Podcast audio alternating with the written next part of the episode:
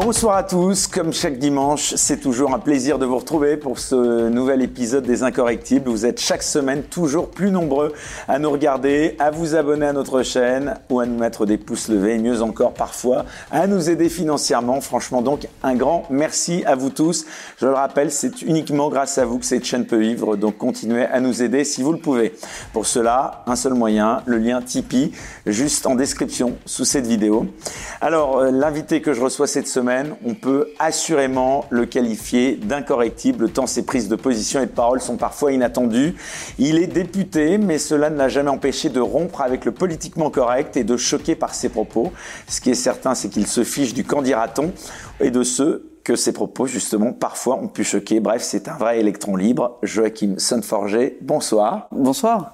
Merci d'avoir accepté notre invitation. Alors, je vous propose, si vous en êtes d'accord, pour commencer, de revenir sur votre vie et votre parcours afin que les gens qui nous regardent ce soir puissent euh, un peu mieux vous connaître. Alors, Joachim Son-Forget, vous êtes d'abord né à Séoul en mille neuf cent quatre-vingt-trois, c'était sous le nom de Kim Jae-Duk, j'espère que je prononce bien, et vous avez été adopté très jeune par une famille française.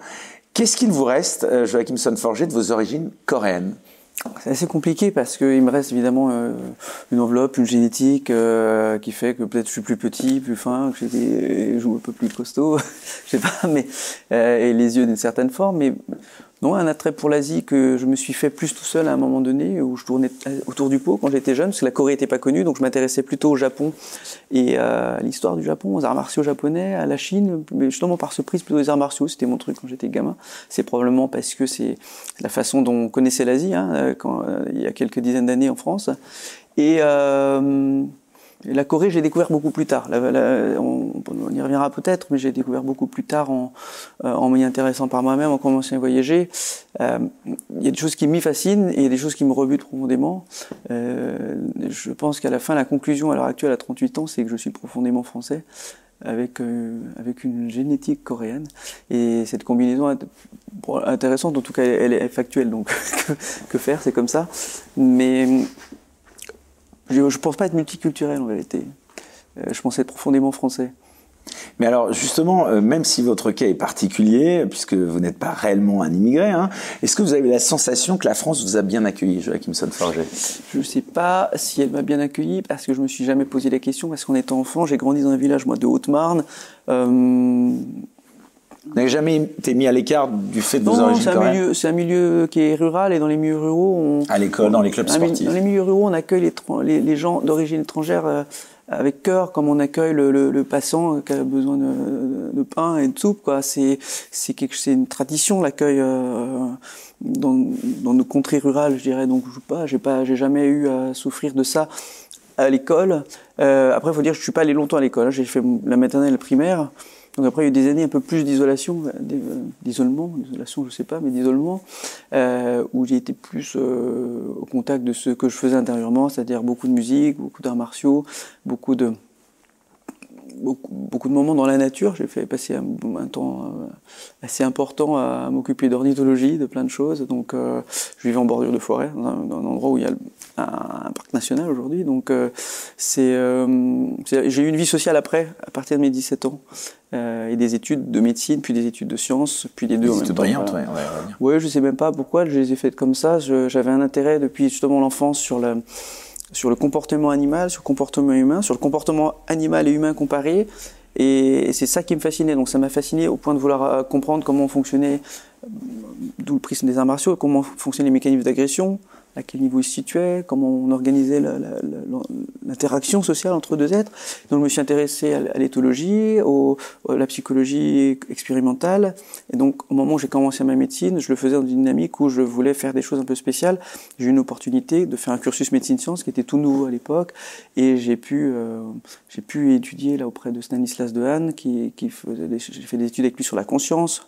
C'était au C E A et à l'E N S. J'ai fait des, je connaissais même pas l'E N S, je savais pas ce que c'était, je savais pas où je tombais à l'école. Je me retrouvais dans une salle de classe, je me dis c'est quoi ces petites salles où j'ai l'habitude de la fac, je sais pas où je suis, j'ai compris après, mais, mais je suis pas normalien, je suis entré sur dossier dans ce, dans ce, dans ce cursus, mais Mais toujours est-il que voilà, j'ai, j'ai pu continuer de nourrir tout ça, je continue à faire beaucoup d'arts martiaux à l'époque, j'ai fait du tir plus tard, c'est un peu la continuité, parce que pas dans une démarche comme certains, la voie politique, alt-right, c'est pas du tout ça, euh, je le, c'était plutôt une démarche de recherche sur soi, de maîtrise de soi, de comprendre le, le fonctionnement euh, de l'humain, et ça va probablement mener à la politique plus tard, mais la fascination c'est plutôt fon- comment fonctionne l'anatomie, la physiologie humaine, comment euh, l'humain s'insère dans son environnement, et comment il interagit avec celui-ci, et comment parfois il, il, il déconne, comment parfois il revient à, ses, à sa nature animale profonde, dans, dans le cadre de l'agression, de la fuite, quand parfois il est dans un mécanisme religieux ou de croyance, ou d'amour, et quand il est dans un phénomène d'ultra-rationalité, où il développe des belles choses, de la culture, des, et, et quels sont les ingrédients pour pouvoir laisser cette essence-là se dégager. Donc je me suis toujours... C'était, ce dont je vous parle, ça paraît un peu loufoque, mais c'était mon fil rouge d'enfance, vous savez, bah, vous avez passé sept ans à la maison, vous avez le temps de vous ennuyer, donc vous, mon imaginaire, c'était plutôt d'essayer de comprendre comment ça fonctionne. Et en parlant de compréhension de l'agression, de la défense, vous n'avez jamais vraiment été confronté au racisme? Si, après, euh, je dirais pas, pas, dans, pas dans la France rurale, euh, c'est triste, mais c'est plutôt dans la France euh, des, des banlieues que j'ai plutôt reçu des... des... Je la connais moins, hein, mais c'est là où, où, je, où les, j'ai toujours reçu plus de commentaires euh, racistes. Euh, c'est un peu triste, hein, mais je sais pas, il doit y avoir des... Parce que c'est des problèmes de civisme, d'ignorance, c'est un peu des deux. Euh, j'ai reçu souvent des commentaires racistes par des gens qui eux-mêmes n'étaient pas ce qu'on appelle de souche. C'est, c'est très triste, quoi. C'est, euh... Par exemple, à Nice, je sais que j'ai jamais autant reçu de commentaires ra- racistes de ma vie que lors d'un petit séjour d'une semaine à Nice il y a deux ans. Euh, c'est, c'est étrange. Mais bon, euh, y a peut-être un, y a peut-être un petit problème aujourd'hui. Euh... Parce que selon vous, justement, c'est intéressant ce que vous venez de dire. La, la France dite de souche, si tant est qu'on puisse dire cela, elle n'est pas raciste. Elle peut l'être. Euh, j'ai eu aussi des commentaires désobligeants quand, au niveau de l'orientation politique. Euh... J'ai un public plutôt de droite, mais il est arrivé que ce public de droite, quand je quand je n'étais pas aligné avec lui, par exemple sur, je me rappelle d'un moment où je suis pas dans une adulation, par exemple de Napoléon Bonaparte, voilà, pour différentes raisons. Euh, et là, je, j'ai reçu quelques commentaires particuliers, donc. Euh, Bon, les problèmes de civisme, ils existent dans différentes catégories, mais c'est vrai que finalement, non, c'est pas dans la France ni des deux souches. J'ai pas vraiment à me plaindre euh, de, de commentaires racistes. Si vous voulez, quand vous voulez incarner la France, ça, c'est, à mon sens, ça sert à rien de surjouer une identité euh, d'enveloppe à la française. Je pense qu'il est plus utile de jouer sur le fond. Et moi, ce qui m'intéressait sur le fond, c'était, j'ai eu une fascination pour le dix-septième et dix-huitième siècle européen en général et français en, en particulier, notamment par la musique, euh, par l'histoire. Bon, c'est un, un imaginaire que j'ai fait mien. Euh, euh, j'ai fait mien l'imaginaire de, de, d'épée d'époque, euh, de, de l'escrimantique euh, rapière main gauche, de, de, de films historiques qui vont avec, de, d'intrigues de cours, de, de la musique, de les baroques de l'époque du, du dix-septième et du dix-huitième que, que, je, que j'ai joué en, en concert beaucoup, à de nombreuses reprises. Donc ça vous crée la, la peinture. Euh, j'ai, moi, c'est, j'ai une passion pour Fragonard et Watteau. C'est un peu, c'est de la peinture qui peut être naïve à certains aspects, mais qui, qui est d'un raffinement extrême, qui est extrêmement libertine, qui est, qui est belle. Et là, j'ai, voilà, donc moi, comment dire, vous pouvez faire France mieux que des Français de souche, à condition de le faire. Je, je trouve un peu triste parfois quand les gens surjouent le, le, le français à tout prix en ayant des origines euh, qui ne sont pas françaises récentes. Je pense qu'il y a plus intérêt à le faire en, en étant soi-même le véhicule de, de, de ce qu'a été la France, de ce qu'elle est toujours. Et, et là, ça fonctionne. Mais je, je sais pas, il faut le faire de cœur. Mais moi, je l'ai fait de cœur parce que c'était, c'était ma passion. Donc c'est pour ça que je vous dis que je dois être probablement plus profondément français, plus que profondément coréen. Et puis voilà, un peu un goût pour l'impertinence. C'est vous qui l'avez dit. Mais euh, l'impertinence et la provocation, ça fait partie d'un caractère à la française. Et sinon, on serait terne. Alors justement, si vous le voulez bien, on va continuer à parler encore un petit peu de vous. Euh, sans être indiscret, euh, vous avez grandi, euh, Joachim Son-Forget, dans un milieu plutôt favorisé ou plutôt modeste ? Euh, il y a un peu des deux. Il y a un peu des deux parce que euh, on a une famille au sens large qui est plutôt modeste. Euh, c'est-à-dire que du côté de ma maman, sont des agriculteurs depuis plusieurs générations. Et, euh, et puis de l'autre côté, ce sont des artisans euh, joailliers, horlogers, mais euh, pareil, de, de, pas des, de province, quoi. Donc d'un côté c'est la Haute-Marne, d'un côté c'est les Vosges. Mmh. Comment vous dire, c'est c'est un peu la première génération qui a pu avoir un peu plus les moyens de ses ambitions, parce que euh, euh, mon père était juriste, il, il gagnait bien sa vie, euh, euh, donc enfin, il gagnait bien sa vie par rapport à un département rural où les gens ne gagnent pas très bien leur vie, même toujours aujourd'hui. Mais donc euh, on avait ce qu'on voulait, mais en étant entouré de gens, euh, de gens normaux, quoi. Enfin, donc euh, Mais, mais, mais c'est pas non plus la bourgeoisie de province au sens propre du terme, parce que je pense qu'on continuait de vivre relativement simplement, malgré le fait que oui, on avait largement ce qu'on voulait pour nos loisirs, euh, avec le bémol que, ayant vite, très vite marqué mes choix personnels, j'ai vite dû euh, comment dire, être indépendant par moi-même et contribuer pour mes moyens, pour des activités qui étaient contraires à celles qu'on me demandait de faire. Euh, des choix d'études aussi différents que ce qu'on m'a demandé de faire. Donc pour toutes ces raisons, euh, j'avais, il y avait cette idée d'école à la maison que, qui était une idée euh, qui était une idée de mon père, qui m'a jamais bien plu. Et, et finalement, je, au lieu d'accéder à devoir recevoir les cours, ces euh, cours, j'ai décidé de faire moi-même. Donc dès la sixième, j'ai décidé de faire moi-même. J'ai des livres, des cours à renvoyer. Euh, je me suis débrouillé. Donc euh, j'ai peut-être commencé la fac un peu plus tôt que les autres. En fait, c'est peut-être pour ça que ça m'a un peu donné quelques années d'avance. Mais, euh, et après, quand mes études sont venues, j'ai, j'ai toujours travaillé pour les payer et payer les activités qui venaient avec pour, pour avoir une indépendance. Donc, euh, modeste, j'ai vécu comme quelqu'un qui avait quelques avantages d'un milieu favorisé en, en termes de confort matériel d'enfance, mais comme quelqu'un de modeste sur la, sur l'attitude et sur notre entourage. Donc, euh, j'ai pas de meilleure réponse que celle-ci. Mais bah, mon enfance n'est pas Saint-Germain-des-Prés. Bon, ça c'est clair. Euh, Joachim Son-Forget, vous vous considérez euh, comme un assimilé, pour reprendre des termes qui reviennent souvent dans le débat public aujourd'hui?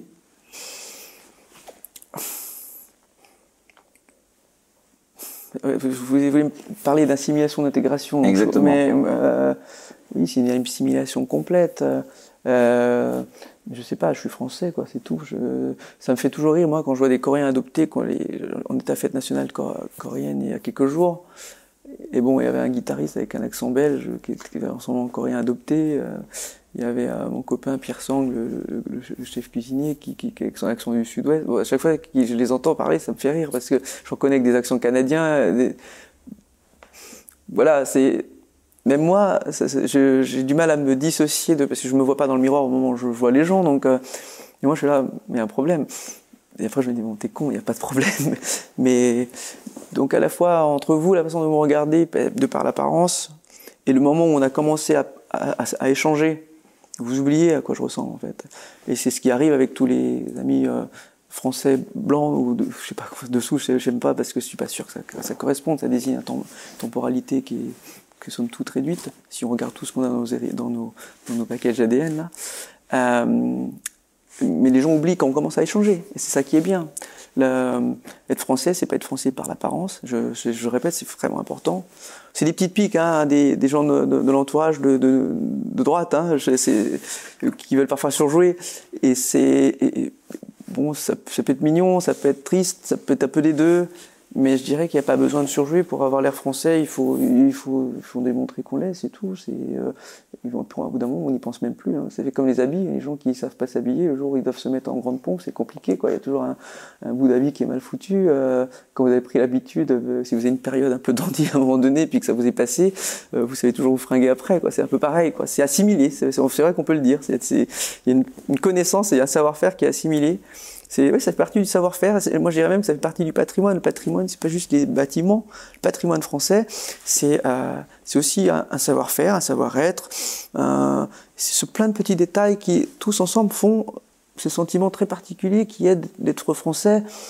Euh, et je conçois qu'on veuille le défendre, ce, ce modèle, parce qu'il est charmant. Et vous voyez bien le charme que peut avoir le charme à l'italienne, quoi. Il y a, il y a quelque chose de, de maîtrise ou, ou des sports automatiques. Je fais toujours des allégories auto, automobiles ou mécaniques, j'aime bien la moto et, et, la, et les voitures, mais il y a un raffinement particulier dans l'automobile et la moto, moto italienne. Il y a un raffinement particulier dans la nourriture, dans, le, dans l'art classique, et, et, et aussi un tempérament qui est encore peut-être encore plus excessif que le nôtre. Et, et c'est ça qui est charmant, c'est tout ça qu'on entend quand, quand, quand, quand on nous dit Italie. Quand on nous dit France, il y a aussi ça qu'on entend. Et en quelque sorte, on a envie de, on a envie que ça vive, hein, que ce soit préservé. Et préserver, c'est pas préserver dans le formal. Donc c'est pas non plus vouloir la France d'hier, c'est vouloir qu'on continue de garder ce bagage d'hier qui était autrefois réservé à certaines castes peut-être, mais qu'aujourd'hui chacun peut, peut, se les, peut, peut, peut comment dire, peut prendre, je veux dire, c'est de la connaissance universelle. Vous allez sur les archives de la Bibliothèque nationale de France, vous pouvez acquérir des connaissances qui sont précieuses. On ne vous parle pas toujours, c'est à vous d'aller les chercher, elles existent. Et, et, et là, vous faites vivre la France, vous faites vivre le patrimoine français. Alors, vous avez grandi euh, donc à Langres, une petite commune de Haute-Marne, hein, vous en parliez, qui compte entre sept et huit mille habitants.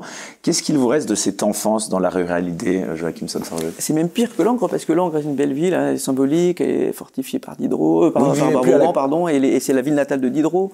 Et vous ne vivez plus à la campagne aujourd'hui, hein? Non, malheureusement. D'accord. Là, euh, je suis entre Genève et Saint-Ouen. Ouais. C'est un peu différent. Euh, Encore que. Il y a du charme. Mais... Euh, Comment dire? Est-ce que ça vous manque d'abord? Oui, oui, beaucoup, beaucoup, beaucoup. Beaucoup. Euh, Langres, c'est, il y a à la fois, oui, ce qui, c'est resté très fort chez moi. C'est le, les Lumières de Diderot. Pour moi, c'est l'auteur le plus important des Lumières. Je suis pas ni dans la révolte à l'emporte-pièce de Voltaire, même si vous pourrez croire, euh, et je suis pas dans l'espèce d'angélisme du contrat social de Rousseau. En plus, qui, avec un peu quelques contre-exemples de vie qui, moi, ne me parlent pas trop, le fait de laisser ses enfants, tout ça, bref. Et, mais mais, mais dans, dans Diderot, il y a des choses très contemporaines qui, qui me... Voilà, donc le fait d'être originaire d'un du, bled d'à côté, pour moi, c'est très fort. Je suis, vous voyez, je suis entre, je suis entre Langres et Colombey-les-Deux-Églises, quoi, en fait. C'est quasiment à équidistance de mon village d'enfance, qui s'appelle Marne-sur-Marne. Et il y a l'histoire de France, il y a l'histoire de France, de, de son humanisme des Lumières, de son humanisme, de, de, de, comment dire, de, de, de sa gloire architecturale, les fortifications de Vauban, et de son euh, savoir-faire artisanal, en plus, avec coutellerie à côté, à nos gens. Il y a eu beaucoup de fonderies aussi, hein. Il y a, il y a, il y a ce, ce patrimoine de la terre, quoi, le, ce, ces, ces, ces bois, ces, son gibier. Et, et, et, puis, et puis à Colombey, il y a le, il y a, il y a le général de Gaulle, quoi, c'est... Ce petit département que les gens ne font que passer et dont les gens cherchent à, que les gens cherchent à fuir à tout prix, il faut y trouver de l'emploi aujourd'hui, il a quelque chose de très fort. Et ça me reste parce que moi, c'était, j'ai vécu dans les bois, quoi. Je ne pouvais pas vous faire Mowgli ni, ni l'enfant sauvage, mais j'ai vraiment vécu dans, j'ai vécu vraiment euh, en immersion totale dans, dans la nature, voilà. Bon, on ne devrait pas le dire, je posais des pièges, des trucs comme ça, je faisais des, je connaissais, je recueillais des animaux blessés, je, c'était ma vie de zéro à dix-sept, de un à dix-sept ans, quoi. Et, et j'en retire toujours, vous voyez, une, une, une nostalgie forte. C'est rigolo parce que là, en ce moment, je, je vais beaucoup euh, voir régulièrement la, la pièce de théâtre de mon ami Hector Obal qui, qui parle de ses histoires de la peinture en, en moins de deux heures. Et de temps en temps, il parle d'animaux au milieu de son, de son grande histoire de la peinture occidentale. Et c'est vrai que je, je, je suis toujours en train de m'arrêter sur les, sur, les, sur les oiseaux qui, qui traînent dans les pièces de maître, parce que ça me rappelle mon enfance et ma Madeleine de Proust. Et voilà, donc euh, oui, ça me manque, la ruralité, mais vous voyez... Euh C'est intéressant parce qu'on voit de plus en plus une forme de nostalgie justement de ce monde rural tel qu'il pouvait exister il y a quarante ou cinquante ans. Donc je pense que ça doit vous toucher. Oui, et puis ça me fait du mal quand il est altéré, c'est-à-dire qu'on revient dans nos campagnes et puis quand il y a, on voit, vous voyez, il y a eu beaucoup de... Déjà de l'agriculture intensive, mais, mais, mais ça fait que...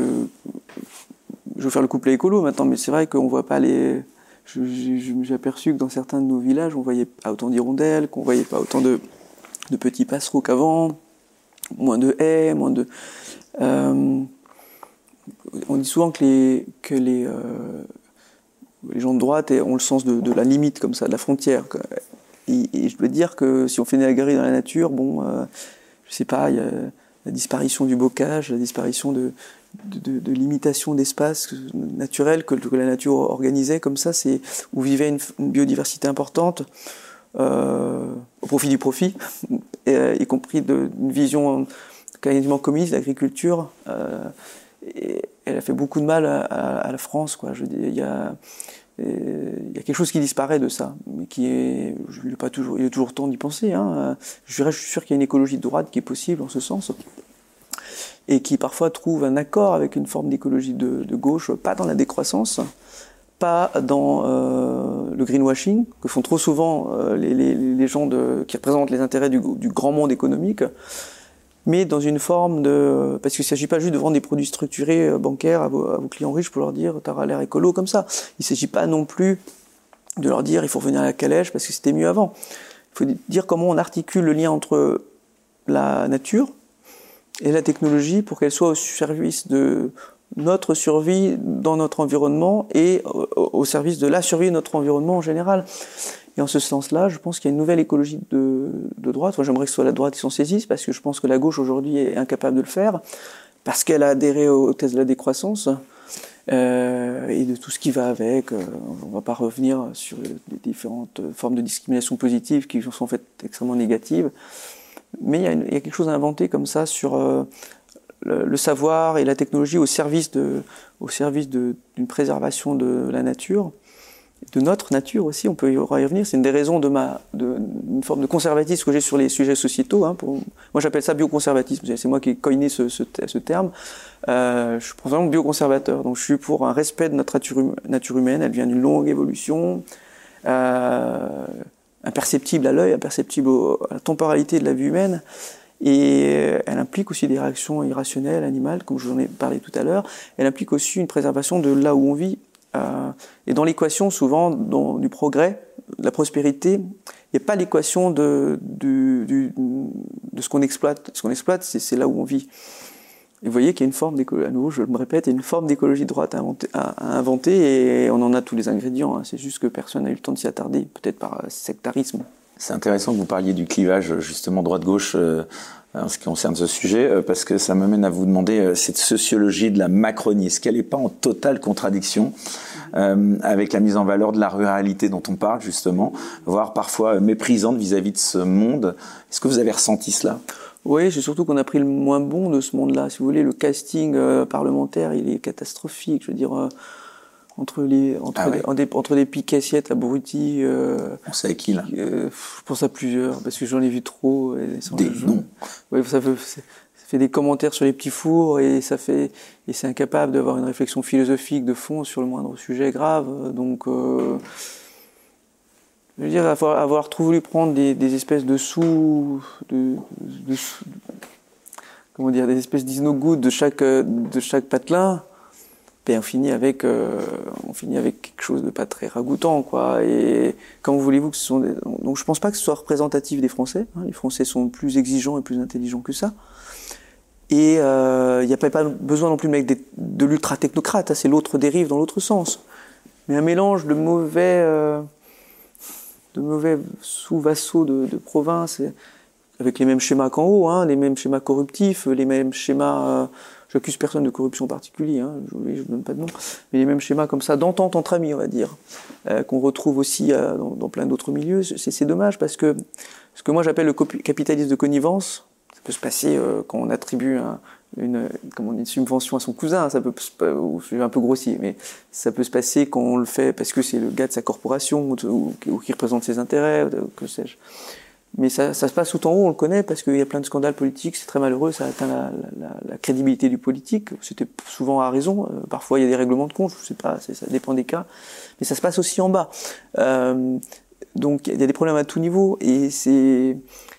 Et dans, dans ce qu'on a vu le plus visible, pas au début, là, au début de la Macronie, il y a des gens intéressants, justement, les gens les plus rebelles étaient souvent les plus intéressants. Je dis pas pas pour moi, hein, j'en vois d'autres qui sont Quels intéressants. Quels sont ceux qui vous ont séduit pour rejoindre la Macronie? Mais non, mais c'est très bien que les, les gens n'étaient pas dans le cul de la personnalité, que Cédric Villani ait voulu euh, s'affranchir de la, la figure paternaliste, et disent « moi, c'est moi qui vais à la mairie de Paris, si j'ai envie d'aller à la mairie de Paris, je suis Medal Fields, euh, euh, mon, mon, mon, mon rival, euh, je vois pas ce qu'il a de plus que moi, euh, bon, bah, c'est normal ».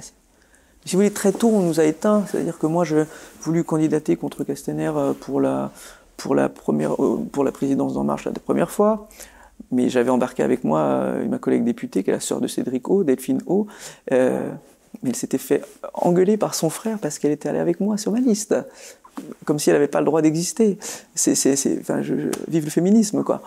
Il y a eu après le... le L'autre candidature, c'était au moment du début des Gilets jaunes, et moi j'étais en liste contre Stanislas Dehaene. Bon, à l'époque, on m'a presque supplié d'être candidat contre lui, quoi, je veux dire, parce qu'au début j'avais mis l'hypothèse, j'allais le faire. Je me dis, non, dégage. Et, si, c'est peut-être mieux, parce que là finalement, il n'y a plus d'autres candidats que toi, donc alors ça va l'air un peu communiste, ce truc, hein. Jusqu'au point que j'avais des, j'avais des parrainages de gens de l'équipe de, de gens de l'équipe de, de Guérini, dont, dont un ministre actuel, c'était très rigolo, quoi. Donc, euh, si vous ne voulez pas, vous pouvez pas construire les choses sur la base d'un projet de contribution euh, du peuple à, à une nouvelle forme de politique, et que ce soit juste une mascarade. Ça ne marche pas. Et, et donc, en, en conséquence de quoi, euh, si vous voulez, j'ai pas...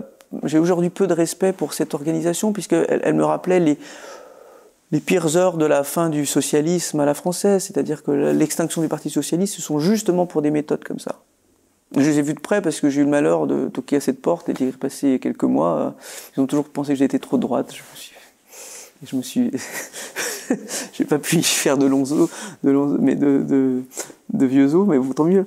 Alors on va revenir à cet engagement politique, ça vous inquiétez pas, on va en parler pendant encore un, un long moment, mais juste avant, j'aimerais ouais, quand même terminer sur euh, cette enfance. Et, oui, c'est plus intéressant, donc, vous avez raison. Euh, bah oui, pour euh, apprendre à mieux vous connaître, euh, vous avez fait ensuite, donc après cette enfance, des études pour le moins brillantes, hein, en médecine, à la fois en radiologie et en neurosciences. Ce que peut-être euh, beaucoup de gens qui nous regardent ne, ne savent pas. Euh, est-ce que vous êtes aujourd'hui encore euh, radiologue? Vous êtes spécialiste du cerveau? Oui, je suis encore en, en Suisse où j'ai fait ma formation de, comme radiologue. Continuez d'exercer. On a une formation généraliste, donc je fais de la radiologie de tout le corps. Mon point fort, c'est euh, vraiment le euh, rachis, moelle épinière et cerveau. Et cerveau. Et, euh, et donc essentiellement la modalité de choix pour ça, c'est, c'est ce qu'on appelle l'I R M, l'imagerie par résonance magnétique ou le scanner.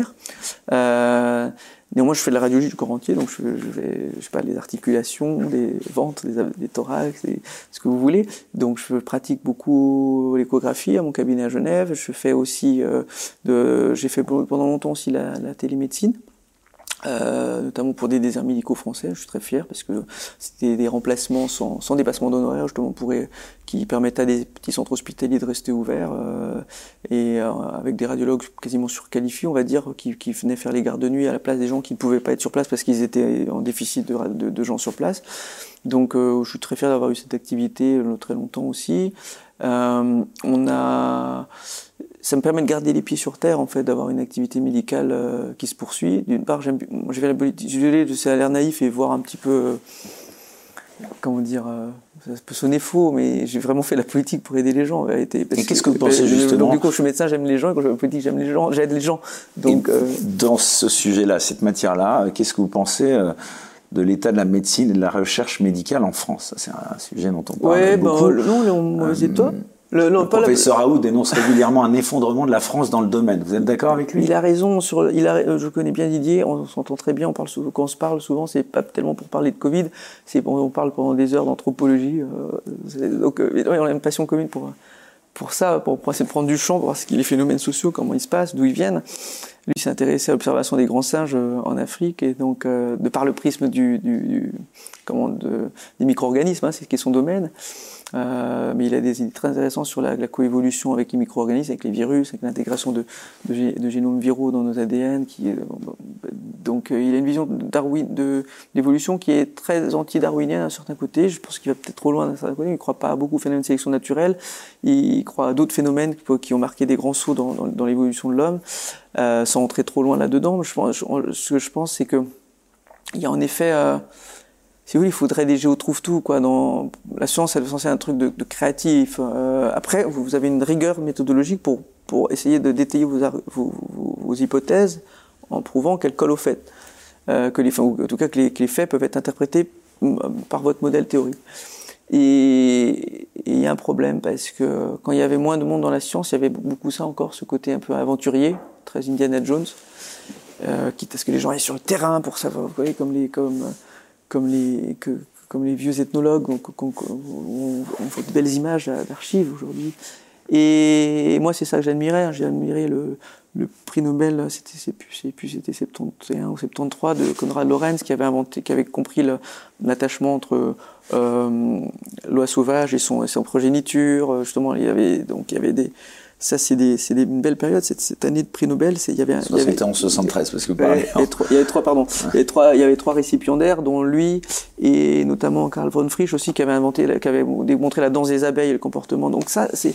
Moi, j'ai, l'observation comme ça, c'est tout de, de choses qu'aujourd'hui, c'est de la connaissance culture générale. C'est, c'est il n'y a pas si longtemps. Il n'y a pas si longtemps, on faisait encore... Il y a des gens qui avaient une approche scientifique dans plein de domaines, qui faisaient des, des associations d'idées entre choses incroyables, qui étaient des pionniers. Aujourd'hui, c'est devenu un truc de, de fonctionnaire, quoi. C'est les, les Les, les gens font des articles pour faire des articles, pour avoir un certain nombre d'articles qui leur permettent de devenir maître de conférence, puis professeur, et puis de s'endormir dans une espèce de crasse comme ça, euh, où il n'y a plus d'aventure, où il y a plus de, on passe plus de temps à faire de l'administratif et de l'écriture de choses déjà finies, dix fois finies, pour, et sans jamais avoir le temps de faire du nouveau, d'aller explorer des terrains conquis. Il y en a beaucoup. Et en matière de sciences cognitives, selon vous, oui, la France, a, le pays de Pasteur, a pris du retard? Non, les sciences cognitives n'étaient pas trop mal. On n'est pas trop mal parce que je, mon ancien patron était quelqu'un de, quelqu'un de, qui a fait beaucoup, beaucoup de choses, hein, qui avait été nommé professeur au Collège de France très jeune, un peu, peu je crois qu'il avait mon âge à ce moment-là, où il devait avoir deux ans de plus, mais il était quelqu'un, quelqu'un de fascinant, et il y avait dans ses équipes des gens fascinants. Non, au contraire, c'est des domaines où on était très bons avec les Américains, euh, où, mais s'il y a de la créativité en France. Mais, la, mais le vrai problème, c'est pas dans la recherche fondamentale. La recherche fondamentale en France, il y a, il y a encore des, des gens de très grande valeur. Le vrai problème, c'est qu'ils s'en vont. Voilà. Après, ils font leur classe. Ce sont classe. Des grands groupes américains, ouais, qui les recrutent, d'ailleurs. Ils, sont, ils font leur classe, ils partent ailleurs ou dans, dans de grandes universités, mais même européennes, même, même, même asiatiques. Faut mieux payer les chercheurs. Euh, ça, c'est une équation, de, c'est, c'est, une, c'est une part importante de l'équation. C'est, les gens sont sous-payés dans la recherche. Donc, ils sont sous-évalués. Je veux dire, il y a des métiers, clairement, où on surévalue les salaires. Je pense que dans la finance, on surévalue les salaires. Dans, je, je connais plein de banquiers, j'ai pas de problème. On, mais, mais ils ont des salaires surévalués par rapport à leur savoir-faire, ce qu'ils, qui, qui, ce qu'ils transmettent de la France. C'est la France de, je recommence avec mon dix-huitième, mais c'est, la, c'est l'encyclopédie Diderot et d'Alembert, quoi. Et, et bon, je, je connais du reste certains banquiers qui sont héritiers de gens qui ont écrit dans cette encyclopédie parce qu'ils avaient inventé des choses incroyables. Il y avait des botanistes, il y avait des inventeurs, et mais vous voyez, vous voyez, ils sont devenus des banquiers. Il y, y a des gens adorables que je connais, mais il mais, mais, mais y a une tristesse dans, dans, dans le devenir, si vous voulez. A, on, arrive à, on passe de l'aventure et du risque à la rente. Et, et la France est capable, avec ses écoles, avec ses universités, de générer encore ça, mais ces gens, ils s'en vont très tôt. Je suis parti comme ça, hein, mais j'avais un petit attachement, je suis parti pas très loin, j'ai toujours un pied, euh, toujours un pied des deux côtés. Mais j'aurais pu partir complètement. Pour mon porte-monnaie et pour ma vie, pour mes patients personnels, ça aurait été plus, plus facile que de me, me rattacher comme ça à la France en permanence. Ça le serait même encore aujourd'hui si je pensais qu'à moi, sincèrement. Et mais la corde de rappel, elle, pour moi, elle, elle compte beaucoup. Mais le pire, c'est pas la recherche fondamentale, c'est la recherche médicale. La recherche médicale, il y a un vrai souci. Euh, les médecins de formation scientifique, les vrais qui ont des doubles formations, ils sont très rares. Et souvent, il y a des gens qui font de la recherche à la petite semaine. Il faut bien le dire. Dans les hôpitaux universitaires, il y a beaucoup plus de chercheurs à la petite semaine que de vrais chercheurs. Il y a des tas de gens qui vont être furieux, mais s'ils sont visés, ça veut dire qu'ils ont un problème. Et ceux qui ne sont pas visés, ça veut dire que c'est des gens bien, qui font bien leur travail. On vise personne en particulier, mais il y a un problème de niveau, oui, un vrai problème de niveau et d'exigence. Et, mais le système, probablement, de peer reviewing tel qu'il est actuellement, euh, euh, pousse les gens à faire de la surenchère de production de, d'articles de mauvaise facture qui, qui, qui n'avancent pas le schmilblick, quoi, qui ne font pas avancer les découvertes. Et puis il y a aussi ce problème peut-être de, de plafond de verre. Il y a des choses où il y a plus, il y a des domaines qui sont déjà trop explorés, donc on, on, on fait de la philatélie là, on, on compte les, on compte les angles des, des timbres, quoi. Et c'est, et il y a plus besoin dans certains domaines. Donc, alors justement là, la transition, elle, elle est facile, hein, puisqu'on parle bien sûr de, de situation euh, de la médecine en France, euh, sur euh, ce qui se passe en ce moment, euh, sans rentrer dans le détail, puisque sur ce sujet-là, évidemment. Euh, Nos mots sont pesés, oui. sous-pesés. Si vous voulez euh, que l'émission elle soit pas. Voilà, on le voit bien avec euh, l'arrivée en plus de ce nouveau variant. Euh, qu'est-ce que vous pensez euh, du pass sanitaire déjà de manière générale? euh, Ah oui, mais je pense que c'est une, c'est une ignominie, si vous voulez, parce que c'est, c'est une atteinte aux libertés qui est terrible. Elle est terrible pour différents dangers démocratiques que j'ai déjà soulevés, c'est-à-dire que même si on n'impose pas le pass sanitaire pour aller voter. De, de toute façon, on l'impose d'une façon ou d'une autre, puisque quand quelqu'un vote dans son lieu d'origine, on va parler de mon village, si, si jamais je veux voter dans, dans la mairie de mon village demain, je suis obligé de prendre le train pour y aller, je suis obligé de prendre un, un moyen de transport, en tout cas un, un transport public, je suis obligé de prendre un hôtel. Donc de toute façon, le pass sanitaire régit mon arrivée au bureau de vote et mon retour du bureau de vote, qu'on le veuille ou non. Donc on peut toujours dire, oh, non, non. C'est un fait. L'autre chose grave, c'est que ça pousse les gens dans un modèle de société de milice. Quand vous déléguez un pouvoir de, poli- de police à euh, une autre entité que, que, que la police, que, que la gendarmerie, qui sont deux forces qui, qui sont euh, censées faire, euh, faire ce travail. Et quand vous le donnez à un restaurateur, ou à un hôtelier, ou à un garde de sécurité privée, euh, par défaut, ça c'est un fonctionnement de milicien. Donc vous donnez des pouvoirs de police à quelqu'un qui n'est pas préparé pour et dont ce n'est pas le travail ordinaire. Et donc ça génère des tensions, puisque ça génère une société de « je te surveille, tu me surveilles ». Alors, euh, on peut, on peut en convenir, les pays qui, qui adorent ça, où tout le monde surveille, se surveille l'un l'autre, euh, des sociétés où, où tout est parfois très lisse, où tout est parfois très ordonné. Est-ce que nous, on veut ça? Est-ce que ça, c'est la culture française? Moi, je vous réponds, pas du tout. La culture française, c'est plus de désordre, c'est plus de rébellion, et, et, et c'est pour ça que les gens, ils n'attendent pas sagement dans une file de bus, euh, qu'il y a toujours un qui essaie de passer devant l'autre. On n'est pas au point de, cer de, de, de certains autres pays où c'est une cacophonie totale. Mais mais il faut un peu que ça, faut qu'il faut qu'il y ait des aspérités, quoi. Faut, quand les choses sont trop lisses, elles sont trop suspectes. Euh, et je crains que là où ça nous dirige, c'est c'est vers euh, une société de mignons, quoi. Et ce que j'appelle les sociétés de mignons, c'est des sociétés où tout le monde se ressemble, tout le monde est lisse, les individualités sont lissées, ça vous rappelle des grandes théories communistes, hein, n'est-ce pas? Mais où les individualités sont, sont lissées, et même sous couvert de modernité, certains pays très euh, communistes dans, dans, dans leur façon de fonctionner, ben finalement l'individualité compte pas, au point qu'une vie en plus ou moins n'est pas très importante. En tout cas, il y a un attachement à la vie individuelle qui est moins fort, dans pas mal de cultures, que dans la nôtre. Il y a, euh, et il y a des comportements comme ça très similaires des uns et des autres, où tout le monde se regarde l'un l'autre, où il y a ce qu'on appelle C C T V, des, des, des, des caméras de surveillance un peu partout, y compris dans les voitures. Et là, je vous parle pas d'un fantasme, je vous parle de, des fois, il y a du crédit social, hein, vous savez. Donc, euh, on, on, bien sûr, les gens pensent à la Chine, mais parce qu'il y a aussi, on voit qu'il y a des fois des tentatives de contestation qui sont étouffées, mais mais c'est pas que la Chine.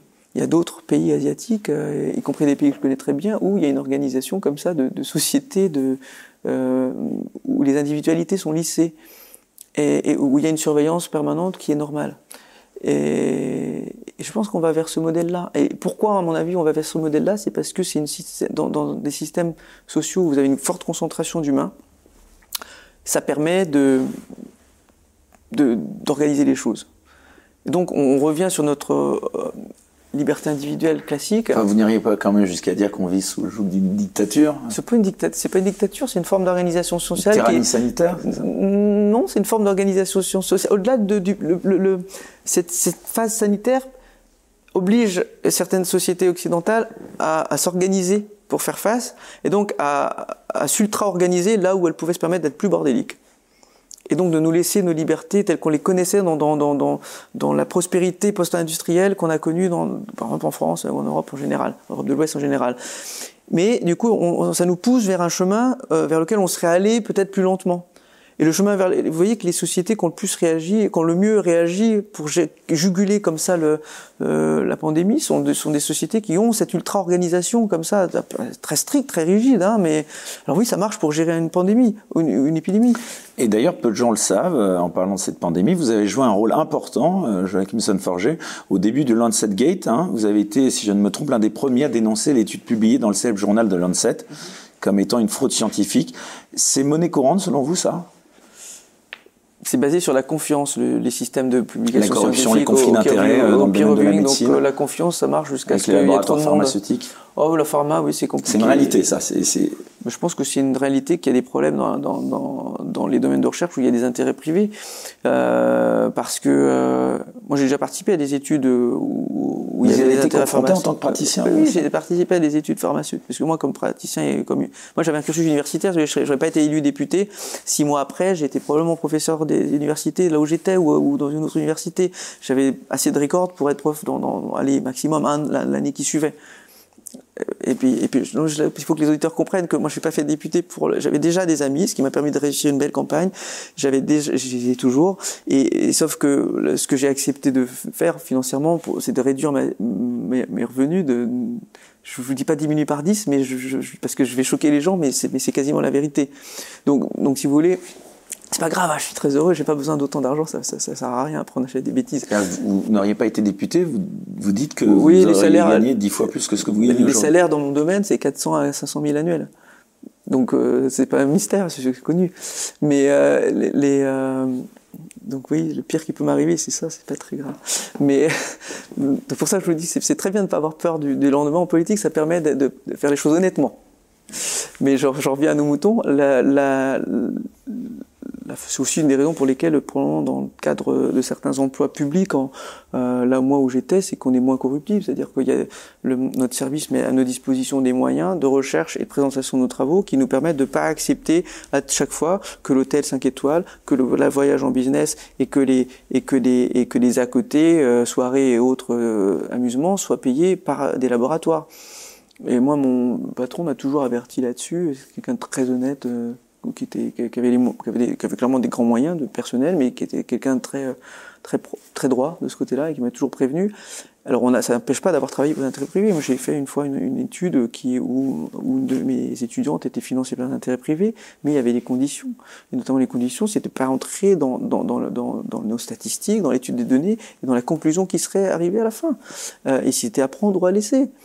Et en l'occurrence, moi je l'ai fait parce que c'était une société française qui fait des choses intéressantes et euh, avec une relation de confiance euh, euh, de longue date. Et donc j'étais en confiance et, et, et ils ont donné des gages de leur confiance. Et c'était un sujet de santé publique important qui nous a permis de montrer l'innocuité d'un produit, notamment dans une population infantile. Donc c'était très bien. Mais j'ai vu le contre-exemple parce que j'ai vu justement. Ah bah tiens, excusez-moi de vous interrompre, ouais. Mais là euh, je suis obligé de vous la poser cette question. La vaccination obligatoire et la vaccination des enfants. Oui. Vous êtes pour, vous ? On peut pas dire, on peut pas répondre blanc ou noir maintenant parce que j'ai pas les éléments sur euh, sur l'avenir. Et un élément que j'ai pas sur l'avenir, c'est est-ce qu'on va avoir un virus plus pathogène qui arrive derrière ? Je sais pas. Le, ce qui, ce qu'on semble voir, c'est qu'il y a plutôt une diminution de la pathogénicité du virus SARS-C o V deux dans le temps. Donc je dirais que si c'est le cas et que si c'est confirmé, je vois pas je vois pas l'intérêt de d'être excessif par rapport au niveau de risque. Voilà, ça, ça c'est une inconnue que je ne maîtrise pas. Et sur le vaccin obligatoire, euh, je pense parfois que la coercition très forte comme ça un, un, pousse les gens, notamment dans une société très rebelle comme la société française, à contourner. Et donc on obtient des résultats désastreux parce que s'il y a contournement, on ne sait plus où on en est. Euh, et donc il y a des, il y a des moyens d'être incitatif, euh, si on veut être incitatif de manière correcte. Les Français tiennent à leur libre arbitre. Et donc euh, le faire de manière euh, moins coercitive me semblerait tout à fait juste. Comme ça, on respecte la décision des gens, leur, leur liberté individuelle. On en revient à un sujet d'avant. On n'est pas dans une société... Nous, on ne veut pas vivre dans une société de mignons. On ne veut pas vivre dans une société où tout le monde est pareil et tout le monde accepte la même chose et vénère la même banane. Donc, euh, c'est c'est pas, c'est, c'est pas nous, ça. Euh, et, et il faut lutter pour que ce soit pas nous. Moi, ma lutte culturelle, de faire vivre la culture française, c'est de lutter pour qu'on ne devienne pas ce type de société. Alors, Joachim Son-Forget, il y a quelque chose d'étonnant euh, lorsqu'on travaille sur votre vie. Euh, c'est que vous avez désormais trois nationalités. La nationalité française, mais aussi la Suisse, et depuis l'année dernière, la nationalité kosovare. Alors la Suisse d'abord, j'aimerais que vous m'expliquiez pourquoi vous avez fait le choix d'acquérir cette nationalité en deux mille dix-huit. Euh, pourquoi ? Parce que vous y avez fait vos études et que vous y exercez encore ? Je vis toujours là-bas. Euh... Il fait meilleur qu'en France. C'est l'air meilleur. Oui, c'est moins varié que la France. Il y a souvent des lacs, une ville au bord de lac et, vous y vivez et en une Suisse montagne au-dessus du lac. Mais, mais vous y vivez en Suisse de manière euh... Oui, oui, je, oui ouais. je, je suis à Genève. Mais et puis je voyage dans ma circonscription. Hein, il faut que je vais voir les gens. Euh, j'ai grand plaisir à le faire parce que c'est, c'est chez moi. Hein, et mais comment dire ? Moi, je suis allé là-bas parce que ça joignait ce besoin de ruralité que j'avais besoin de recouvrer, euh, que je trouvais ni à Paris ni à Dijon où j'ai passé aussi pas mal d'années.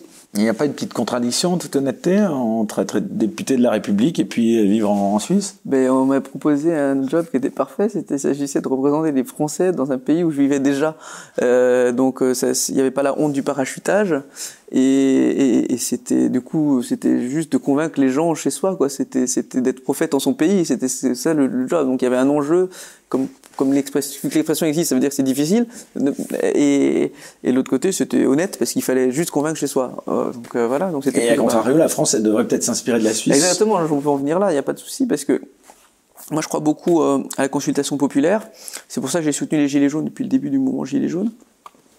Vous êtes pour l'introduction d'une telle démocratie directe en France ? Oui, c'est bien, c'est bien, c'est bien. Il y a, ça fait, il y a la décentralisation, et s'il y a même, même si on ne voulait pas aller vers autant de décentralisation que le modèle suisse, on pourrait au moins aller vers, euh, euh, vers une consultation très régulière. C'est-à-dire que l'outil référendaire ne devienne pas une espèce de, de, de botte secrète, de joker secret pour euh, qu'un président sauve ses fesses, mais, qu'on, mais qu'il soit euh, au contraire euh, d'une telle régularité que les gens se sentent euh, pas ignorés, parce qu'aujourd'hui dans le, il y a une démocratie représentative qui fonctionne assez mal, comme j'ai pu vous le dire. Je pense qu'il y a une sociologie du, de, de, dans certains groupes parlementaires qui est assez détestable et qui, et qui fait que les gens ont des doutes, ont de très gros doutes.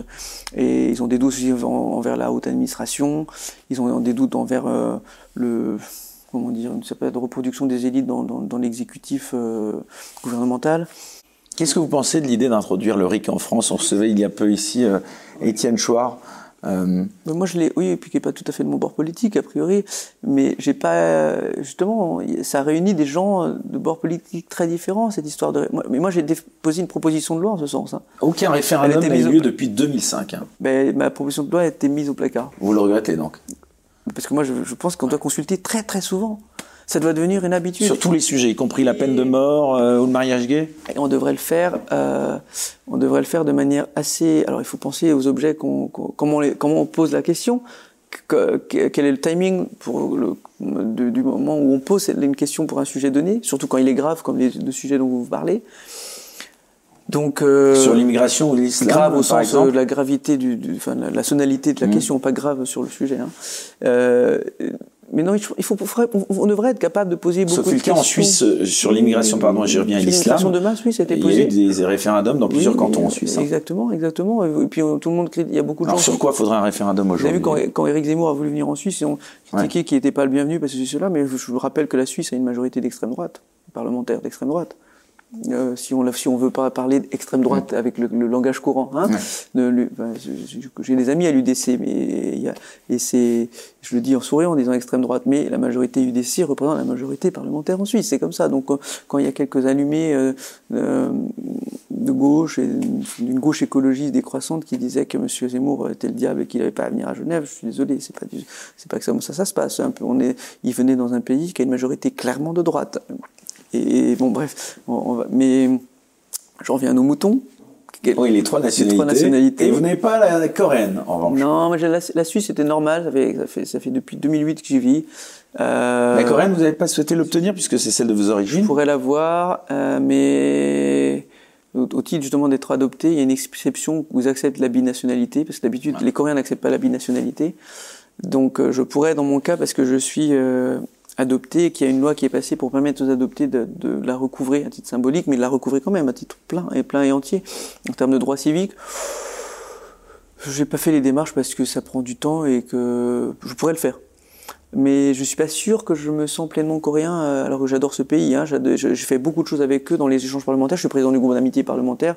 C'est probablement le pays avec lequel j'ai fait les plus grosses choses politiquement, où j'ai obtenu le plus de choses. J'ai, obtenu, j'ai réussi à obtenir des, des engagements du pays complet que j'ai ramenés à l'exécutif en France après des rendez-vous avec les ministres des Affaires étrangères sur des engagements lourds. Hein. Et donc euh, des choses que, que l'ambassade n'arrivait pas à débloquer à l'époque, que j'ai débloqué moi. Donc j'ai fait de grandes choses avec eux. J'ai fait des choses sur la Corée du Nord incro- assez incroyables, des débats avec un ancien secrétaire à la défense américain, avec les grand spécialiste de la question. C'est, c'est, non, j'ai, j'ai vraiment eu des, des, et puis j'ai reçu beaucoup de délégations parlementaires et gouvernementales. J'ai reçu le président de la Corée du Sud qui m'a, on, on a eu un dîner d'État ici, et il y a eu, il y a eu des choses il y a eu des choses incroyables avec ce pays, et que je continuerai de suivre même si un jour je fais plus la politique. c'est, c'est parce que j'ai un j'ai quand même un, il y a des choses qui me fascinent hein, dans, dans, dans ce pays, mais à ce, à, au titre justement notamment des échanges politiques, je pense qu'il aurait été une forme de, de conflit d'intérêts Euh, d'être à la fois coréen et français pendant ce, pendant l'exercice de ce mandat, où j'étais très impliqué dans les sujets coréens ou des sujets et, et les sujets de négociations commerciales entre la, l'Europe et entre la France et, et la Corée, qui étaient durs hein, de, de, de, sur l'allègement de barrières non tarifaires pour euh, des importations de produits euh, manufacturés français. Donc c'eût été, c'eût été compliqué. Et, oh, le Kosovo, c'est différent, parce que j'ai, j'ai été actif il y a très longtemps euh, sur ce pays.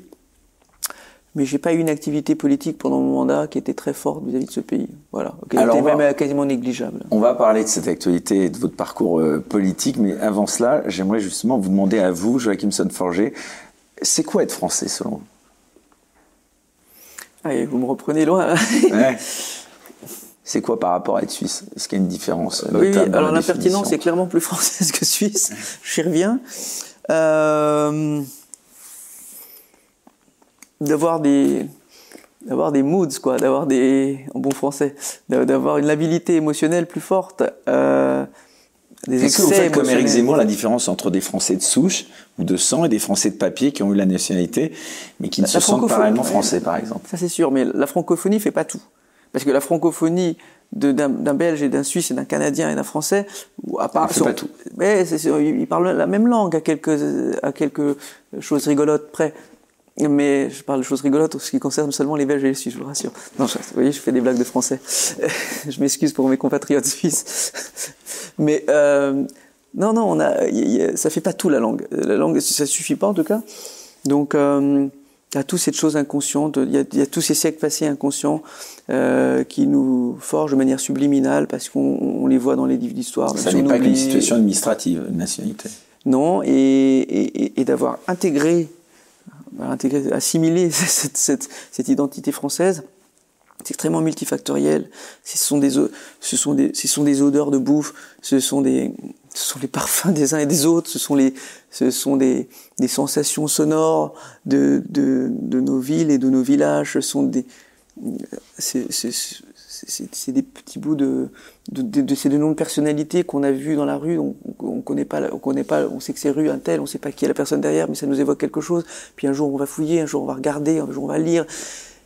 Toute cette accumulation de choses pendant des années comme ça où on grandit sans savoir de quoi on parle, mais on entend, on voit, on perçoit, on touche. Ça fait d'être français. Mais si vous vivez de manière quasiment autarcique dans un milieu familial qui vit encore intérieurement dans un autre pays, vous ne devenez pas français comme ça. Et je ne vise pas que les populations d'origine ou africaine ou maghrébine en lisant ça. Je l'ai vu moi-même. Par exemple, on a, chez les Coréens, il y a, il y a un communautarisme assez fort comme ça, où les gens aiment se retrouver entre eux, entre Coréens. C'est, c'est comme ça. C'est, c'est, c'est des gens qui sont très patriotes très, de ce côté-là et qui ont un sentiment d'appartenance très fort, à un modèle culturel très fort. Et donc les prénoms sont très très uniformes. Souvent, ces prénoms en trois, en, en, en, en une syllabe, enfin, ou en, souvent en deux syllabes séparées de, de, de, de trois lettres, souvent trois à quatre lettres. Et deux à deux à quatre lettres, pardon. Et, euh, et c'est comme ça. Et les gens portent, un, un, un, on dit le nom de famille d'abord, puis le prénom en, en deux syllabes. C'est, c'est, c'est commun. Et tous les gens ont, ont un nom comme ça. Et puis eux-mêmes se font un, euh, souvent un nom occidental, euh, euh, qui est notamment pour les chrétiens, parce que souvent un, un, un nom chrétien, un nom biblique, prénom biblique. Mais ils ont une identité qui est toute forgée sur le même sur le même modèle. Et ils seraient pas presque quasiment pas convenable d'avoir un autre type de, de, de, de patronyme. Bon, voilà, donc ce sont des cultures très fortes comme ça, une espèce d'unicité très, très puissante où les gens se retrouveront entre eux. Mais à nouveau aussi. Donc sur l'affaire des prénoms, par exemple, ça, vous en bah, pensez je quoi contre, je, J'ai euh, une vision très paradoxale du truc. Zemmour. Non, j'ai une vision paradoxale du truc, c'est que moi, je me sens, moi, je suis un homme libre, je suis probablement plus libéral que conservateur. Je suis conservateur au, au sens de, où je vous l'expliquais avant, de la préservation du patrimoine, à savoir-faire et de et la nature, et de notre nature française, qui est très particulière et très, qui est très diverse. Et, et, et, et sur les questions sociales, ça fait que je suis souvent aussi plus conservateur, mais il faut creuser plus loin, que ce n'est pas une question de religion, ni, de, ni d'a priori. Euh, et tous les gens qui ont voulu faire de moi un, un homophobe, je, je trouve ça très triste, parce que, en l'occurrence, j'étais moi pour le mariage homosexuel, mais on n'a pas le temps de tout détailler. Mais sur, je, je suis plus libéral de, de, de, de, sur plein de choses, sur le comportement. Sur, sur le Alors justement, on va y aller. Sur Donc le... les prénoms, moi, les, le moi, parcours je, moi, politique, les prénoms, je, je, mais, mais, mais je me sens déjà très français, c'est plus facile. Pour, pour certaines personnes qui, qui ont un vrai problème d'assimilation au modèle français, je pense que c'est bien de leur donner le B A B A, puis après ils prendront leur liberté de Les, toutes les façons qu'ils voudront, mais il faut déjà que certaines personnes arrivent à se sentir françaises. En tout cas, vous, au niveau des libertés euh, du parcours politique, vous les avez prises, hein, puisque donc vous avez commencé au Parti socialiste suisse, et puis donc, bon, je vais euh, passer un peu rapidement sur cet épisode. Euh, vous avez euh, été ensuite euh, rejoindre Emmanuel Macron, c'était en deux mille dix-sept, et son parti En Marche. Vous avez été élu député donc en deux mille dix-sept dans la sixième circonscription des Français établie hors de France, qui comprend donc la Suisse et le Liechtenstein. Euh, première question, Joachim Son-Forget, qu'est-ce qui vous a attiré chez Emmanuel Macron et En Marche? Vous aviez fait la campagne ah, autour de lui en deux mille seize ouais, et deux mille dix-sept. Je l'ai connu très tôt, enfin, j'ai, j'ai, j'ai dû connaître début deux mille seize. Non, j'ai le, Franchement, le type il est sympathique, il est attachant. Euh, on avait des amis communs euh, qu'on s'est découvert assez tôt en plus euh, dans, dans, dans cette histoire. Euh, Vous êtes proche de Richard Ferrand de... Non, pas vraiment. Jules Gentil, non, il est pas gentil. Il est pas gentil. Il a une bonhomie, mais c'est pas mon copain, j'entends. C'est ça, c'est ça que je veux dire. C'est pas, c'est pas des intimes, hein, ces gens pour moi. Hein. Les, les, les, les bébés D S K, pour moi, c'est pas du tout des, des gens intimes. Enfin, vous étiez proche de beaucoup de cadres de la Macronie, c'est ça que je veux dire. Oui, mais proche, proche, proche, c'est pas tant. Proche de... On a des vrais amis communs, je dirais, avec le président, des, des, des amis de notre vie privée. Pas des, pas, des, pas des gens de la politique, ça c'est des collègues de travail, j'appelle ça, j'appelle pas ça des, des, des, des amis, des, des, vrais, des vrais amis c'est autre chose, donc des amis de sa vie d'avant et de ma vie d'avant, et, enfin, et, et puis voilà, qu'on garde dans notre vie d'aujourd'hui. Donc ça m'a confi... De qui étiez-vous proche, donc, ça proche euh, Non, mais c'est des gens qui ne sont pas connus donc, ah, qui, dans, dans la sphère publique, euh, donc ça n'a pas d'intérêt de le dire, mais surtout ce sont des gens qui, qui moi, auxquels je suis attaché, euh, et, que, et que lui, par exemple, est, est aussi attaché. Donc euh, ça a juste à achever de me confirmer que oui... Qu'est-ce bah, qui vous reste de cette expérience des... En Marche, par exemple?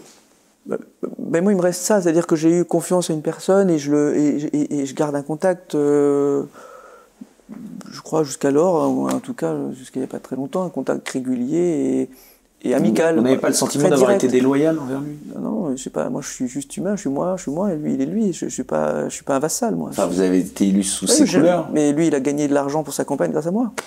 Balle au centre. D'accord. Non, mais, c'est mais, un point de vue. Mais moi, je fais du business aussi. Vous savez, je suis pas. Je, y a pas là, c'est une relation. Ça, c'était une relation de travail. Et, mais derrière, il y a une relation d'amitié parce que je sais toujours permis une impertinence l'un avec l'autre. Euh, comme tous les gens normaux, on, on, on s'est les deux premières fois qu'on s'est vus, on s'est vu, vous voyez, c'était très très, court, très courtois comme ça. Puis après, voilà, je vous dis, on s'est découvert des amis en commun, un peu d'impertinence commune. On a fait des belles choses ensemble. Vous pouvez nous rappeler pourquoi vous avez quitté euh, l'A R E M? Donc c'était en deux mille dix-huit, oui, oui, hein, je vais vous dire différentes pourquoi. Polémiques. Oui, c'est dommage, parce que comme je vous dis, le président, j'ai fait plein de choses. Et le truc de l'Aquarius, on a fait ça vraiment à deux. C'était super, on a eu des moments, on, pour, pour, on a fait des choses en commun. Là, pour les, alors les, ça, c'est pour le bon, mais vous avez été notamment accusé de soutenir... Il y a plein de choses. Alors, il y a eu ouais, pas mal de choses. Soutenir des propos jugés homophobes de Marcel Campion. Oui, ça, j'aurais sou... pu... Oui, ça, tenir vous-même pu... des propos sexistes ouais, pour, à l'encontre de Camp... la sénatrice. Pour Campion, j'aurais, pu... pour Campion, j'aurais peut-être pu m'éviter, je suis d'accord. Les euh... propos sexistes mais pour, euh... à l'encontre de la sénatrice non, non, Esther Benbassa. Ça, c'est très important. Ça, c'est très, très, très, très important. Parce que vous voyez depuis que Madame Benbassa, elle a, des... elle a des gros problèmes hein, pour des questions de harcèlement sur le personnel, et cetera. Je parlais à mon personnel, s'il y a quelqu'un qui s'en sort, ils se battent pour rester au bureau. Donc... Euh... De toute façon, on ne traite pas les gens de la même façon, hein, donc ça fait une première différence. Alors, euh, ça, c'est, ça, c'est, ça, c'est une première chose. Et la deuxième chose, c'est qu'à ce moment-là, des cadres de la Macronie...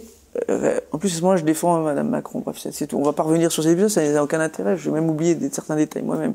Cette dame, en plus, elle a des idées politiques infâmes, mais ça, c'est même pas le sujet. Euh, Le vrai sujet, c'est qu'à ce moment-là, un cadre important de la Macronie veut me convoquer en conseil de discipline pour me dire « tu as un comportement sexiste, c'est inadmissible ».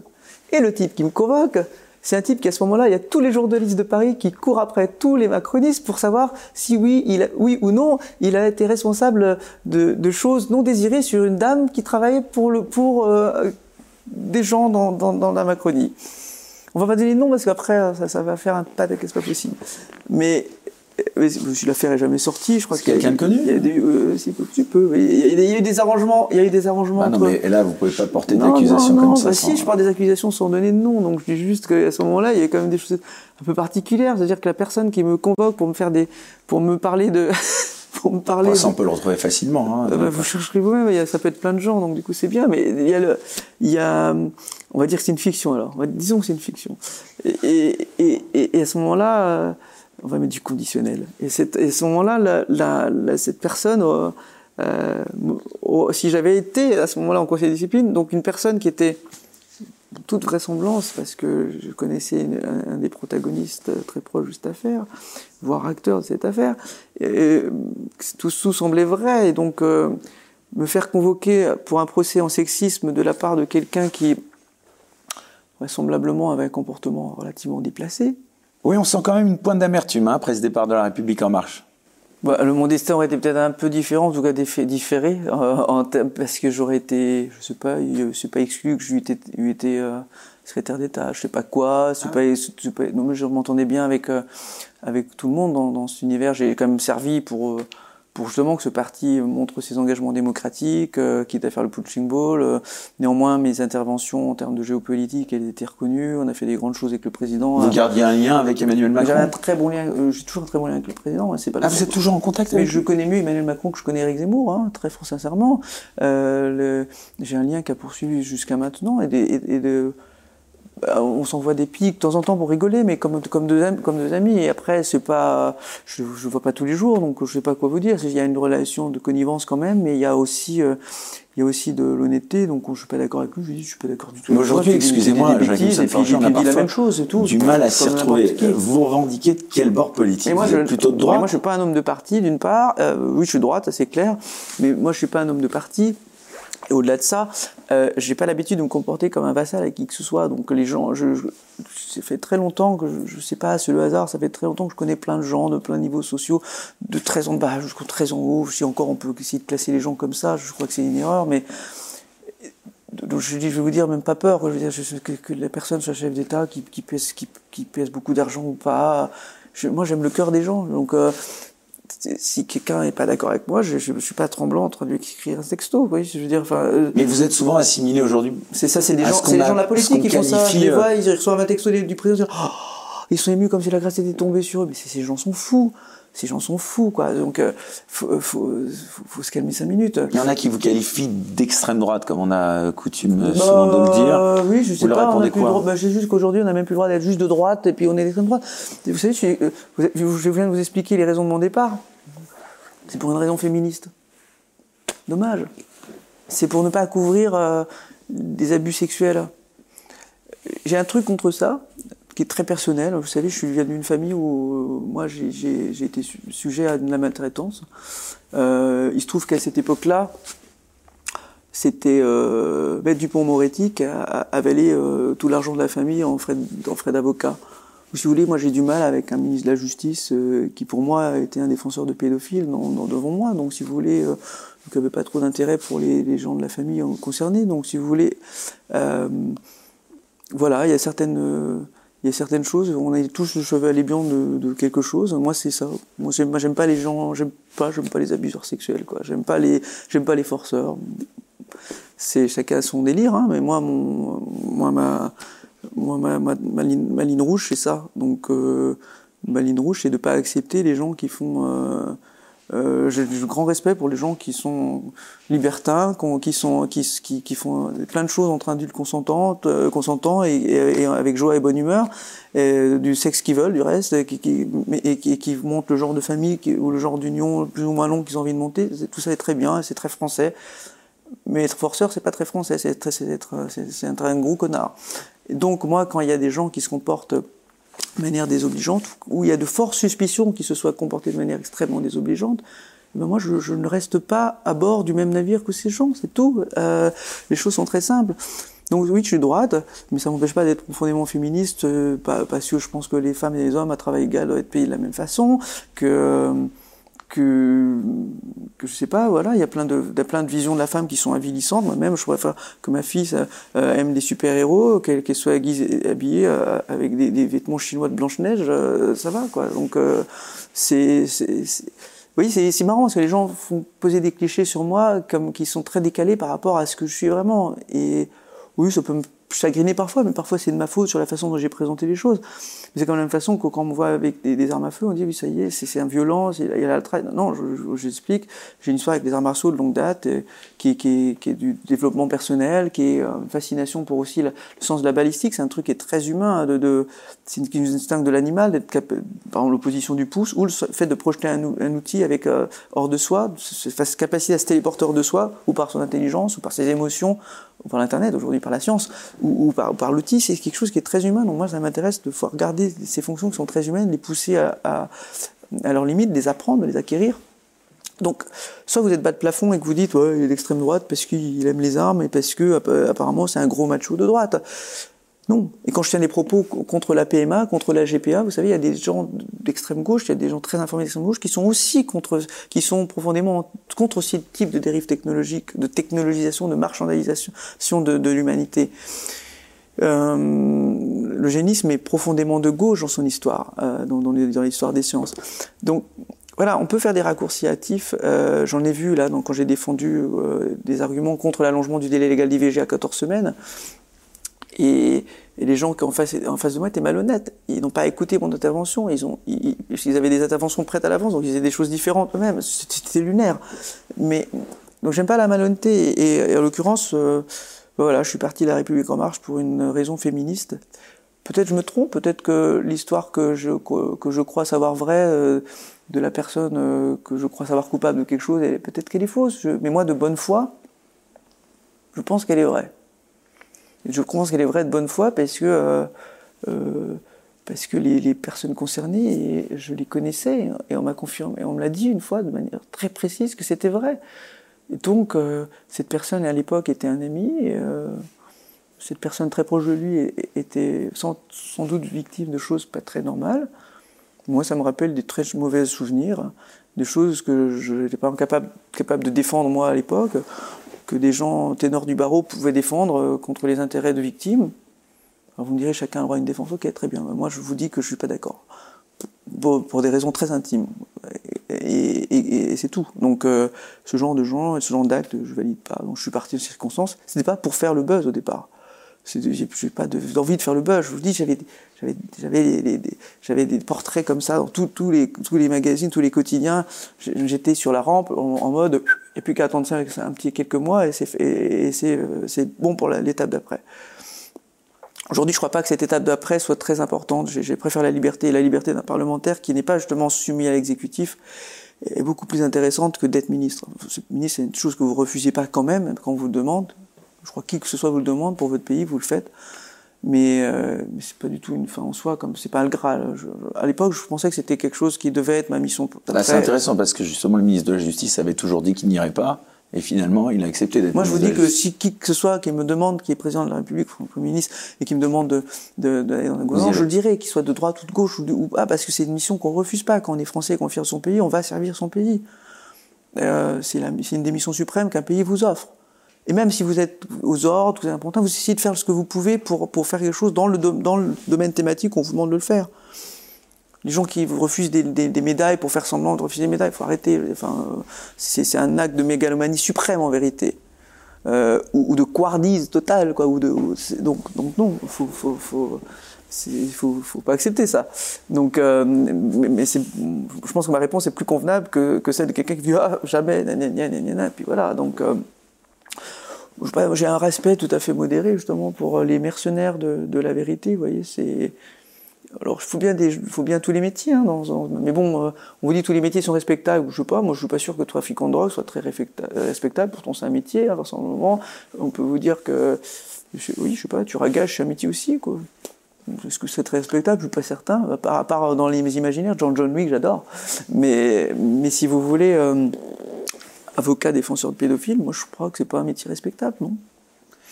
Joachim Son-Forget, la campagne présidentielle, ça y est, elle est, elle est plus que jamais lancée. Euh, ça n'aurait échappé à personne que cette fois, ça y est, Éric Zemmour est candidat. Vous le soutenez, Éric Zemmour? Je le soutiens parce que euh, j'ai un peu, j'ai réchigné, parce que les jeunes qui sont dans son équipe, ils me, ils me connaissent. Euh, j'étais pas convaincu de tout au départ. Euh, je suis au sens que, voilà, moi le sujet identitaire.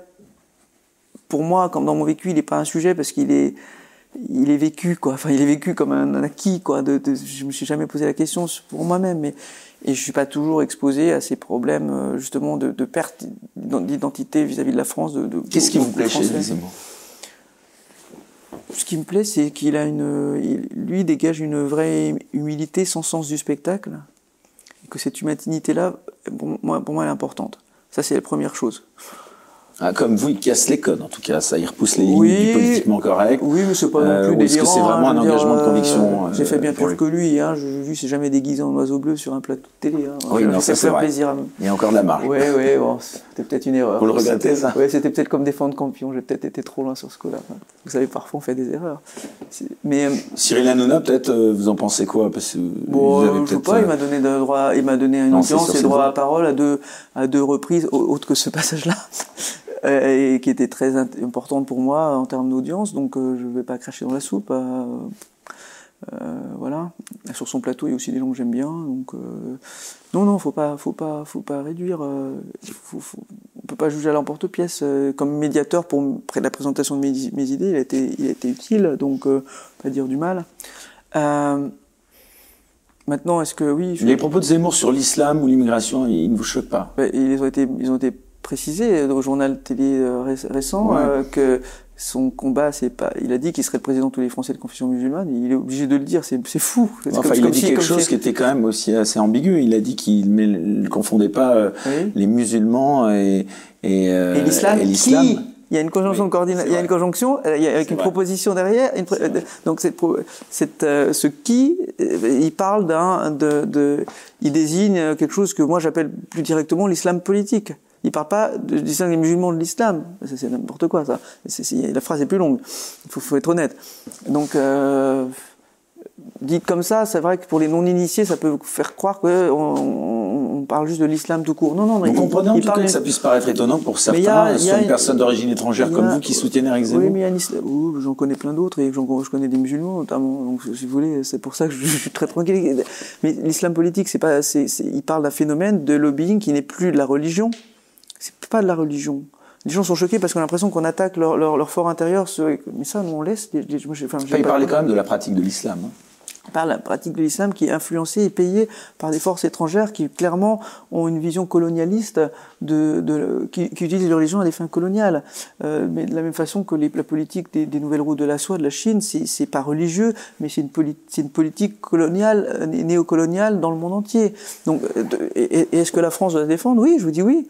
Euh, et, et la France, pour le moment, joue malheureusement trop en défense et, et, et en défense arrière. Donc, euh, donc, euh, donc là-dessus, oui. Après, est-ce qu'il faut faire de l'immigration et des questions d'identité l'alpha et l'oméga de cette campagne? Je pense pas. Mais je vois aujourd'hui qu'ils présentent euh, différents points, qui, qui commencent tous par un i du reste. Vous pensez qu'il a une chance de gagner? Et, et, et, ah oui, faut, moi je crois qu'Éric euh, Zemmour va gagner et être président de la République. C'est, c'est. Oh, écoutez, j'aime bien les paris. Chacun prend son risque. Euh... bah, voilà. Plus le risque est grand, plus le, le, la possibilité de gain est, est grande aussi. C'est ça, mais moi j'ai pas de gain pour moi-même directement parce que le, le, le, le gain pour moi-même le plus équanime qui serait, ce serait de rester député dans ma circonscription. Je trouverais ça très sympathique. Euh, une ambition de ministre, je vous ai dit, si, si quelqu'un me l'offre un jour, je, je, j'en dirais pas non. Mais... Y compris Marine Le Pen ? Mais je, moi c'est pour le pays. Donc si Marine Le Pen accède au pouvoir et qu'elle vous propose d'être son ministre... Je ne suis pas un homme de parti, oui. Vous accepteriez? Pourquoi pas? Je ne suis pas un homme de parti. Non mais c'est intéressant, là, soyons clairs. Je ne suis pas un homme de parti. Si Marine Le Pen accède au pouvoir et qu'elle vous propose d'être ministre dans son gouvernement, vous irez? Elle va pas proposer... Oui, bah, écoute, elle n'est pas ministre n'importe quoi. Hein. Moi, je prends des missions régaliennes normales pour un pays normal, pour faire du bien à ce pays normal et aux gens qui y vivent de manière normalement. Enfin, de, de qui y vivent, point, point barre. Non, je, parce que je, je, on pourrait extrapoler. Il avait accepté d'être ministre de n'importe quoi avec n'importe qui. Je vois déjà le truc. Donc je vous préviens, c'est pas ça ma réponse. Ma réponse, alors c'est quoi les conditions? Les conditions, c'est un exercice les portefeuilles libre, que vous accepteriez. C'est un exercice libre de sa mission dans le cadre d'une mission régalienne, préférant dans des domaines où j'ai des compétences et, et, qui, et, et qui me permettent de faire du, le bien pour les gens qui vivent en France. Pas, sauf événement euh, absolument euh, euh, improbable, euh, à notre connaissance, euh, Marine Le Pen, elle est dans le jeu démocratique et donc problème. Elle exercerait euh, le pouvoir avec un gouvernement qui mais serait oui, mais je pense que Madame, tout aussi Madame légitime que son élection Madame Le Pen n'a jamais dit qu'elle mettrait dehors euh, tous les Arabes de France et donc, M. Zemmour n'a jamais dit ça non plus et, et aucun des candidats à cette présidentielle ne dit des choses ignobles de ce type-là. Donc il faut faire très attention à la réduction comme ça de...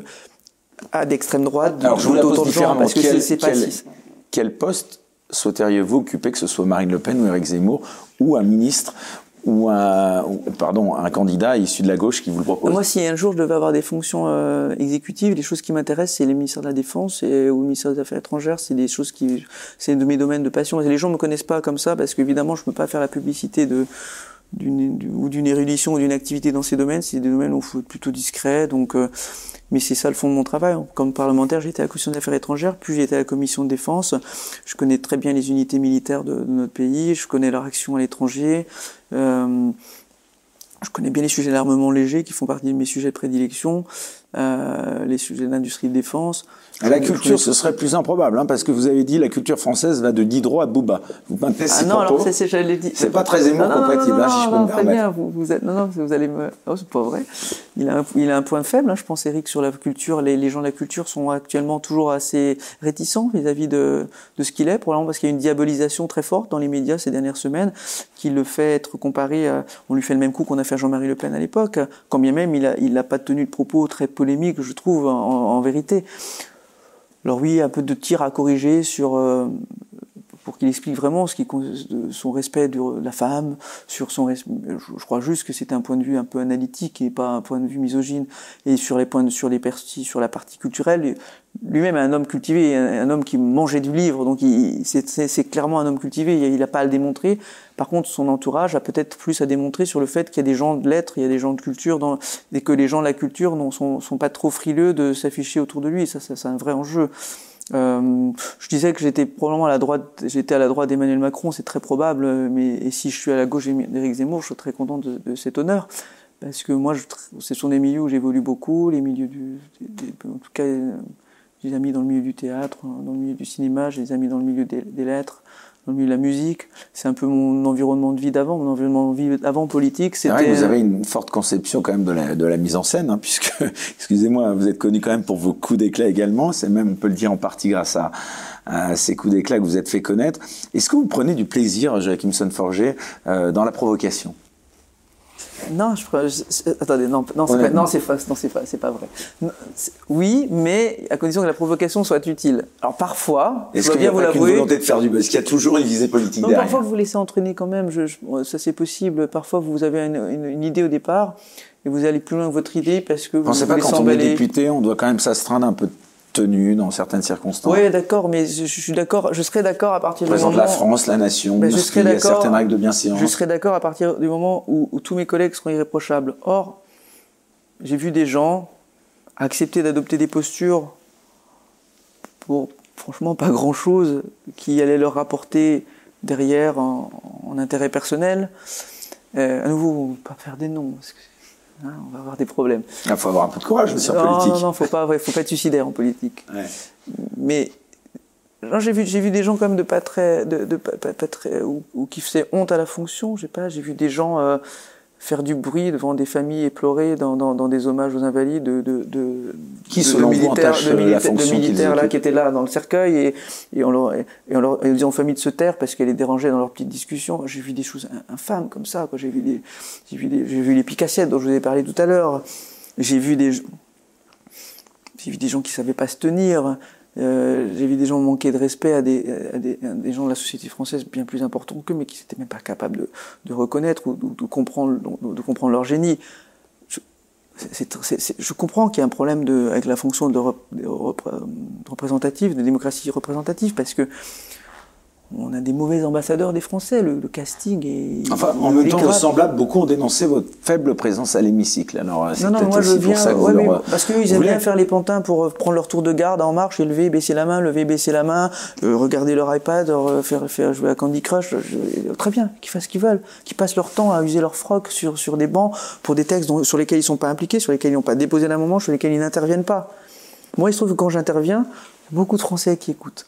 Et, et je suis très ému, il y a beaucoup de Français de, de, de, de, que je voulais toucher moi, les gens qui ne peuvent pas se défendre tout seuls. Par exemple, les Gilets jaunes, il y a beaucoup de gens qui ont, qui ont besoin d'un avocat, qui ne peuvent pas se payer, entre guillemets. Moi, je suis là, là pour le commis, moi, je suis là pour, le commis, pour être le commis d'office euh, qui a un niveau quand même suffisant pour que la voix porte et que ça leur serve de, de mégaphone. Je suis, pas, je, suis, je suis payé par eux pour ça. Et malheureusement, ça ne sert pas à mes intérêts dans ma circonscription, parce que je, je, je suis l'élu des Français plus, plus riches, plus fortunés, qui n'ont pas pour moins de problèmes. Et c'est possible que eux, qui votent très à l'étiquette, ne votent pas pour moi la prochaine fois. Donc oui, en effet, la, ma seule façon de, d'être réélu par eux, vu qu'ils votent beaucoup à l'étiquette, c'est leur avoir démontré que je faisais des choses pour eux et que je travaillais. Et ça, je le fais parce que vous, vous voyez, les gens, les Français voient pas, mais il y a la communication euh, plus, plus provocative, mais il y a, ils reçoivent une communication très factuelle, précise de ce que je fais tous les mois. depuis le début du mandat. Et je, je pense que ça, ça paiera. Mais, mais on verra, peu importe. Mais, mais mon risque, c'est de ne pas m'occuper de ces Français trop favorisés. De, de, je saute plein d'événements qui, pour moi, ne servent à rien, qui sont cosmétiques. Mais moi, je m'occupe des, je m'occupe des pauvres gens, moi. Je m'occupe des gens qui n'ont pas les moyens de porter leurs idées. Et parfois, ils me le rendent bien parce qu'ils ont porté de mes idées dans la rue. Donc, c'est donnant-donnant. Mais et, et, et moi, je, je suis là pour aider les gens pour lesquels une partie de, de la France a du mépris. Une partie de sorte de forme de bourgeoisie française qui a du mépris pour les pauvres gens. Et vous ne pensez pas que ça peut et parfois... Moi, pas mépris pour les pauvres gens. J'ai grandi avec eux. De peut-être aller dans certaines émissions, euh, donner une image... Euh... Je le disais, de votre fonction euh, qui ne oui, soit pas celle qu'on a l'habitude de voir. Mais moi, je suis comme tout le monde, donc j'ai peur. Là, j'ai six mois qui me restent. Peut-être que je vais... Euh... Moi, vous savez, la notoriété, elle me soigne. Parce que quand, quand, quand j'en avais pas, euh, j'étais peut-être plus aigri. C'est possible. J'ai besoin de ça. Voilà. Donc, je faisais de la scène, je faisais de la musique. Alors, je suis un impératif, je faisais de la musique baroque, ça attirait que des vieux. Il euh, n'y a pas beaucoup. mais, mais en tout cas... Ah, vous, vous êtes un homme politique ou vous êtes un chemin? Non, mais j'ai besoin de j'ai besoin de l'altérité. J'ai besoin de l'altérité, de la reconnaissance de l'autre pour avancer. Ça me, ça me, c'est un moteur, comme les, les gens qui font acteurs pour ça, parce qu'ils ont besoin de ça. Et moi, quand j'ai ça, après, j'arrive à être assez euh, rationnel et de faire des choses bien. Chacun son, chacun son problème. Moi, je connais mon problème, il est un peu celui-là. Je me suis calmé, mais et ce qui me rassure, c'est que, par exemple, il y a peut-être des gens qui croient que je ne suis plus député. Et qui viennent me voir dans la rue. Et puis, bah, c'est vrai qu'on vous voyait moins depuis un petit moment. Oui, mais c'est un reface de, de, de jachère volontaire. Ah, c'était de votre fait. Oui, oui il y a, il y a, je pense qu'il y avait un moment où euh, il y a eu trop de surenchères. Je me suis... Tout est planifié. Tout était planifié... avec un retrait à un moment donné volontaire parce qu'il faut souffler. Quoi. Les gens ils ont besoin de, de phases de repos, euh, y compris moi-même. Vous savez, quand vous êtes pris par une spirale comme ça médiatique et d'attention quotidienne, euh, c'est à la fois bien, comme je dis, pour soigner ma névrose, mais beaucoup de gens ont un problème avec ça, c'est-à-dire qu'ils n'ont pas leur dose comme ça de notoriété, c'est dur de retomber. L'inquiétude de savoir ce qui va se passer demain, vos revenus qui changent, bon, bah, ce ne sera pas un problème de revenus, mais, mais ça peut être inquiétant, il faut l'avouer, il faut le dire. Eux, ils ne l'avouent pas, le problème, c'est pour ça qu'il y a beaucoup de gens qui, des fois, substituent, ou ils substituent, euh, je ne sais pas, euh, avec de la violence, avec de la drogue, avec de, euh, en cherchant une autre, une autre forme de notoriété, je ne sais pas, les gens trouvent plein de stratagèmes, mais ce n'est pas très sain, c'est, c'est, parce que cet apport exogène comme ça d'amour et de, et de, de reconnaissance, Euh, votre cerveau s'en sort pas indemne. C'est pour ça que les, les présidents vieillissent si vite euh, pendant cinq ans. C'est, c'est, c'est pas anodin comme euh, ce que ça déclenche comme tempête euh, de neurotransmetteurs dans vos cerveaux. C'est pas une situation d'homme normal d'avoir autant d'interactions, autant de reconnaissance ou d'aversion de, de la part des gens. Donc, donc oui, je me pose des questions comme tout le monde sur ce qui se passera dans six mois. Je sais pas quelle chose je vais être mangé. Je me prépare éventuellement à faire d'autres choses, euh, mais, mais on est des fois victime des événements.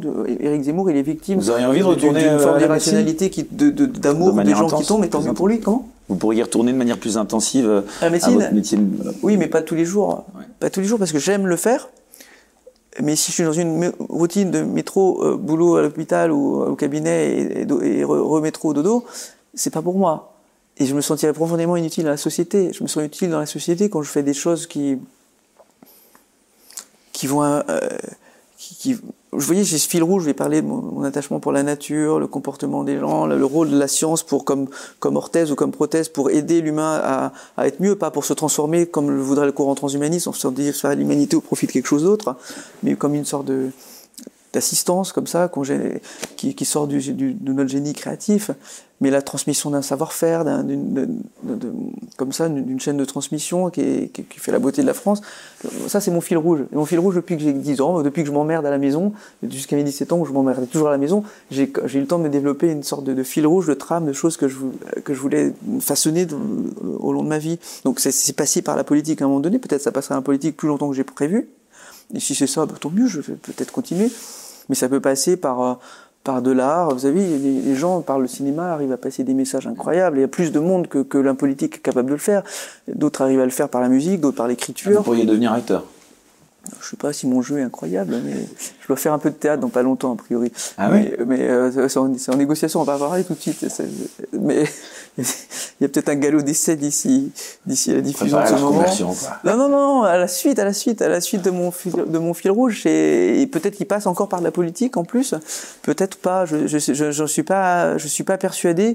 Tout ce que je sais, c'est que j'ai réussi, même dans mes missions professionnelles hors politique, pendant, pendant mon, pendant mon exercice politique, à faire des choses qui étaient aussi utiles pour la société dans le cadre de mandats médicaux ou de, ou de, ou de mandats d'affaires liés au, au médical, et, et j'ai, je, je suis content de moi pour le moment. Mais la phase de, de retrait, là, elle était nécessaire pour me poser des questions, pour me reposer, euh, pour faire des choses plus discrètes euh, aussi. Et là, la valeur absolue, c'est fini. Non, ça c'est mon, c'est un concept que ouais. Ça n'a pas besoin d'être un parti. Je, je suis pas, je vous ai dit, je suis pas un homme de parti. Je crois vraiment que je suis très nul pour générer un parti ou pour faire vivre un parti, parce que vous devez mettre d'accord trop de gens autour d'idées que je, je, chacun tire sa couverture, c'est infâme. J'arrive pas à faire ça. Je, moi, je jouais pas la musique de chambre, je, j'ai pas, ou d'orchestre, c'est pas mon délire. J'ai toujours joué de la musique solo parce que euh, j'étais mieux pour combattre avec moi-même que que, que me battre, euh, essayer de dire à tout le monde. Peut-être j'étais pas un très bon manager au début de où j'engageais des gens. Maintenant, ça va mieux. Ça, ça, ça met du temps à apprendre à faire ça. Donc, mais valeur absolue, c'est un concept que j'avais développé, que j'ai expliqué. C'est un mouvement politique, quand même. Non, non, il est dans mon livre. En plus, c'est le le le, le concept parce que c'est un. J'avais développé un logo autour de ça parce qu'il y avait, ah, c'est trop compliqué à expliquer, mais il y avait une, il y avait le pendant positif et négatif, c'est ça la valeur absolue, c'est, c'est, c'est, c'est un chiffre, il peut avoir sa valeur absolue de cinq et avoir un moins ou un plus devant. Donc c'était une invitation à relativiser comme ça le, le fait euh, ou d'être de droite ou d'être de gauche, mais qui mais avec une beauté comme ça mathématique, de symétrie, avec des il y avait d'autres choses dans notre logo, on va pas les, je vais pas emmerder tout le monde avec moi, avec mes concepts métaphysiques, mais Euh, l'idée c'était de dépasser cette idée du centrisme et en même temps un peu débile, quoi. Ça va plus loin que ça, le fait de réconcilier les gens euh, qui sont ou de droite ou de gauche. Il faut considérer beaucoup de dimensions différentes de la vie, pas juste un continuum que il y a des libéraux, des conservateurs qui s'entendent à peu près, des fois par hasard d'un côté, et, euh, et des progressistes et des décroissants qui s'entendent bien par hasard aussi de l'autre côté. Le, le, le, on, faut pas prendre les gens pour des imbéciles. Il n'y a pas qu'une ligne comme ça qui permet, même pas, même pas un truc en, comme ça en, en, en quatre cadrans qui permet d'identifier des gens. Et c'était une invitation sur ce concept à, à dépasser ces clivages pour voir au-delà. Voilà. Mais, mais ça, c'est un concept philosophique que j'ai développé dans, dans mon bouquin. Je ne fais pas pour vendre mon bouquin. Hein. Il, j'ai, j'ai fait la connerie de l'auto-éditer parce que le texte me brûlait les doigts. Enfin, j'ai, j'ai vu, il n'y a pas longtemps, un texte de Suran qui explique comme ça qu'on, qu'on veut, que parfois, on, qu'un texte est fini, qu'on, quand il nous brûle les doigts, qu'on veut s'en débarrasser, qu'on, qu'on veut le mettre derrière. Bah, c'est, c'est un peu, c'est un, quand j'ai lu ce bout, je me suis dit, c'est exactement moi.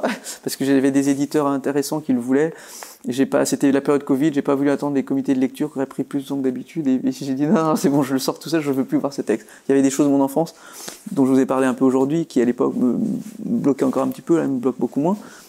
Et j'ai détaillé ce concept de valeur absolue aussi, euh, donc ça m'accompagnera. Moi, je fais des concepts qui m'accompagnent, je fais un logo qui va avec, je regarde pourquoi je l'ai fait, après je dis, ah, c'était pas si mal, et je regarde comment il peut m'accompagner encore après, comme ça, comme c'est...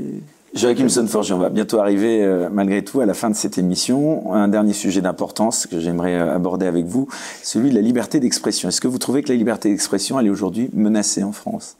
Ben, c'est le terme le plus important pour moi. C'est pour ça que je vous dis, je suis libéral. Je, je suis libéral au sens de, j'ai un attachement à la liberté. Vous pensez qu'il est possible de tout dire ?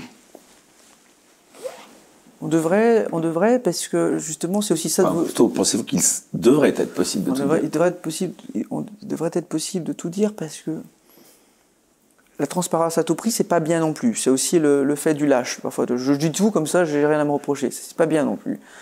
Mais, mais de pouvoir tout dire, tout mettre dans le débat public, c'est important parce qu'on on voit qu'on on a une régression sociale très forte. On, on arrive en fait, la, la soi-disant modernité que nous offraient les progressistes américains, c'est, on hérite aussi de leur, de leur puritanisme. Euh, Les Français acceptaient d'assumer une sexualité euh, ouverte, qui n'était pas un sujet de même d'affrontement politique. Et on voit qu'aujourd'hui, on a ces dérives où on va utiliser ça comme un sujet. Nous, je vous parle pas des forceurs. Ceux-là, ils, on mérite bien ce qu'ils prennent. Hein, ils mériteraient plus. Mais, mais les gens qui vivent de manière libre et qui, et qui, euh, je sais pas, qu'on, qui, qui vivent leur relation de couple de manière assez ouverte ou, ou, ou changeante ou qui, ou qui assument d'être français, quoi. C'est, c'est le libertinage à la française, c'est quelque chose. Bien, vous voyez que avec la culture anglo-saxonne qui nous vient des États-Unis notamment, on n'hérite pas juste du woke et de la, de la cancel culture, on hérite aussi d'un puritanisme très fort. Et les mêmes qui nous disent que la, la femme ne devrait pas être joséifiée, en fait, on voit que dans les représentations cinématographiques qui nous viennent de là, où la femme est hyper sexualisée, l'homme est hyper viril, au sens peut-être déplacé du terme. C'est l'inverse, je veux dire, c'est pas les années quatre-vingts, il y a pas de, c'est fini, les mots, le truc, le, les, le New Age, je sais pas, il y a pas de, on fait une régression, de, les, les mêmes qui nous disent qu'il faudrait qu'il y ait un, un dimorphisme sexuel inexistant, en, en, en fait, génèrent des, des images d'épinal de dimorphisme homme-femme très très fort, et ça c'est symbolique de, de tout ce qu'on perd en liberté, parce que ce, ce puritanisme, il va avec des excès Euh, des d'apparents excès qui, qui nous font dire que non, c'est, c'est le contraire, on rompt avec une forme de conservatisme. En fait, c'est de l'hyperconservatisme. Et cet hyperconservatisme, ce néoconservatisme peut-être, hein, va nous, nous fait perdre beaucoup de liberté. Euh, c'est la liberté de s'exprimer, de se mouvoir, de, d'agir, de penser, euh, de penser surtout out of the box, hors du moule, hors de la, hors de la boîte. C'est... c'est Voilà, cette, cette, cette, cette créativité à la française de, de Géo trouve tout, c'est, le, c'est, c'est l'ingéniosité, c'est de faire de bric et de broc un nouveau truc, c'est d'aller chercher une idée, de la pousser jusqu'au bout, c'est, c'est d'y passer du temps, euh, que, comme à la recherche de temps perdu. Oui, on c'est, se rappelle c'est... que vous aviez été banni euh, de Twitter, hein, après vous êtes fait euh, passer euh, par, euh, pour euh, Donald Trump, c'était pourtant dans le but de défendre la liberté d'expression. Oui, puis vous savez, je veux dire, là, il y, y, y, y a une hypocrisie très simple à, dé, à démasquer, euh, en l'occurrence, c'est que c'est, Twitter laisse une option pour que vous puissiez modifier votre nom en gras, ok, face à, à la petite pastille qui dit « Verified », que vous avez un compte certifié, mais on voit tout de suite, en, tout, en dessous, votre vraie identité avec un « at » et votre nom reste visible tel qu'il est le nom que vous avez enregistré. En, en bas, c'est marqué « at Son Joachim ». Donc quoi, c'est une impersonnification, c'est pas une impersonnification, les gens savent lire, s'ils savent lire le truc, s'ils lisent le truc en gras et qu'ils lisent pas celui qui est en dessous, ça veut dire que quand ils il, il, il, il signent un, un contrat, euh, ils lisent pas les petites lettres, faut qu'ils fassent très attention les gens. Donc euh, peut-être que euh, peut-être que donc à la fois vous avez l'hypocrisie d'un système qui laisse cette, cette possibilité, qui dit que vous avez franchi les règles, euh, et, et surtout une structure para-étatique qui prend des libertés très fortes sur euh, les ressortissants de pays où ils gagnent de l'argent, En, en imposant des règles qui vont au, au-dessus de la Constitution et, et des lois de ce pays. Mais c'est ce que j'ai dit à Jack Dorsey. J'ai, j'ai vu Jack Dorsey par hasard il y a quelques semaines. Euh, mes copains me disent « Ah, j'espère que tu lui as demandé un truc pour sauver l'humanité, un projet que tu vas faire avec lui, le mec il pèse quinze milliards quand même. » Je vais pas du tout, je vais juste demander de rouvrir mon compte Twitter à ce bâtard. Parce que ce monsieur, ce monsieur il, gagne, il, il gagne sa vie grâce à des millions de Français. Euh, ça méritait bien que je l'empêche de manger son steak. Et déjà, il est pas vegan, c'est incroyable. Et, et en plus, et, et, et, et simplement, je veux dire, le, j'ai, j'ai et il très, a répondu quoi alors, quand j'ai dit, dit ça. Ouais, nous avons eu une discussion très polie. Je suis pas un malotru, là, je vous le dis, en, en roulant les mécaniques, mais j'étais évidemment très poli. Euh, et, et Monsieur Dorsey était exactement très poli. Et on s'est changé quelques politiques sur d'autres choses, parce que je pense qu'il a un intérêt vraiment pour les cryptos. Ah, résultat, il a quitté la boîte. Pas ce qui se passe, c'est pas mes problèmes. Peut-être un lien. Hein. Oh là là. Là, il a un intérêt pour les crypto-monnaies, comme justement. Pas, par l'approche décentralisée, par la, go- la gouvernance décentralisée, ah, c'est moi, j'en ai pas eu le temps d'en parler, je pense que c'est l'avenir. Mais, mais donc il y a intérêt pour des choses très libertaires. Bon, en tout cas, au lieu de penser à votre terme, compte Twitter, est-ce que celui ouais. par exemple de Donald Trump, vous auriez milité pour qu'il puisse rouvrir son compte Twitter? euh, C'est pas à moi de, de m'occuper des affaires du président Trump, j'aimerais beaucoup le rencontrer à l'occasion. Non mais ça, vous a, ça vous a choqué ou pas? Vous l'aviez traité de gâteux, hein, alors... Vous non mais ça c'est vous... parce que... Oh là, c'est parce que, monsieur Ramis, je porte, je fais mon travail de porte-flingue de notre président. Ah, ouais, mais alors vous voyez, on a du mal à vous suivre. Hein, ah parce non, je coup, fais... Vous êtes porte-flingue du président... À ce moment-là, j'étais membre d'En Marche. J'étais membre d'En Marche. Et après, je n'ai plus été membre d'En Marche. Donc, quand on est membre d'En Marche, vous êtes en train de nous dire qu'on n'a pas le droit de dévier d'un iota de la doxa. C'est malheureusement, oui. Mais quand, voilà. Mais c'est voilà, c'est, c'est manque de, c'est manque de liberté de, d'expression. À nouveau, on en revient à votre question. Moi, mon, mon, moi, mon credo, c'est vraiment la, la liberté. Et les libertés, c'est la France. Et la France, c'est la liberté, quoi. Eh bien, ce sera le mot de la fin. Un joli mot. Merci beaucoup, Joachim Son-Forget, d'avoir accepté notre invitation dans Les Incorrectibles. Alors, si vous avez appréciez cette émission, n'hésitez pas à vous abonner, à mettre un pouce levé si vous le souhaitez, que vous pouvez, bien entendu, je le dis à chaque fois, à nous aider financièrement. Pour cela, le lien Tipeee sous cette vidéo. On se retrouve dimanche prochain à dix-huit heures en exclusivité comme chaque semaine et nulle part ailleurs pour un nouveau numéro des Incorrectibles. Très bonne semaine à tous et comme je le dis chaque dimanche, restez incorrectibles.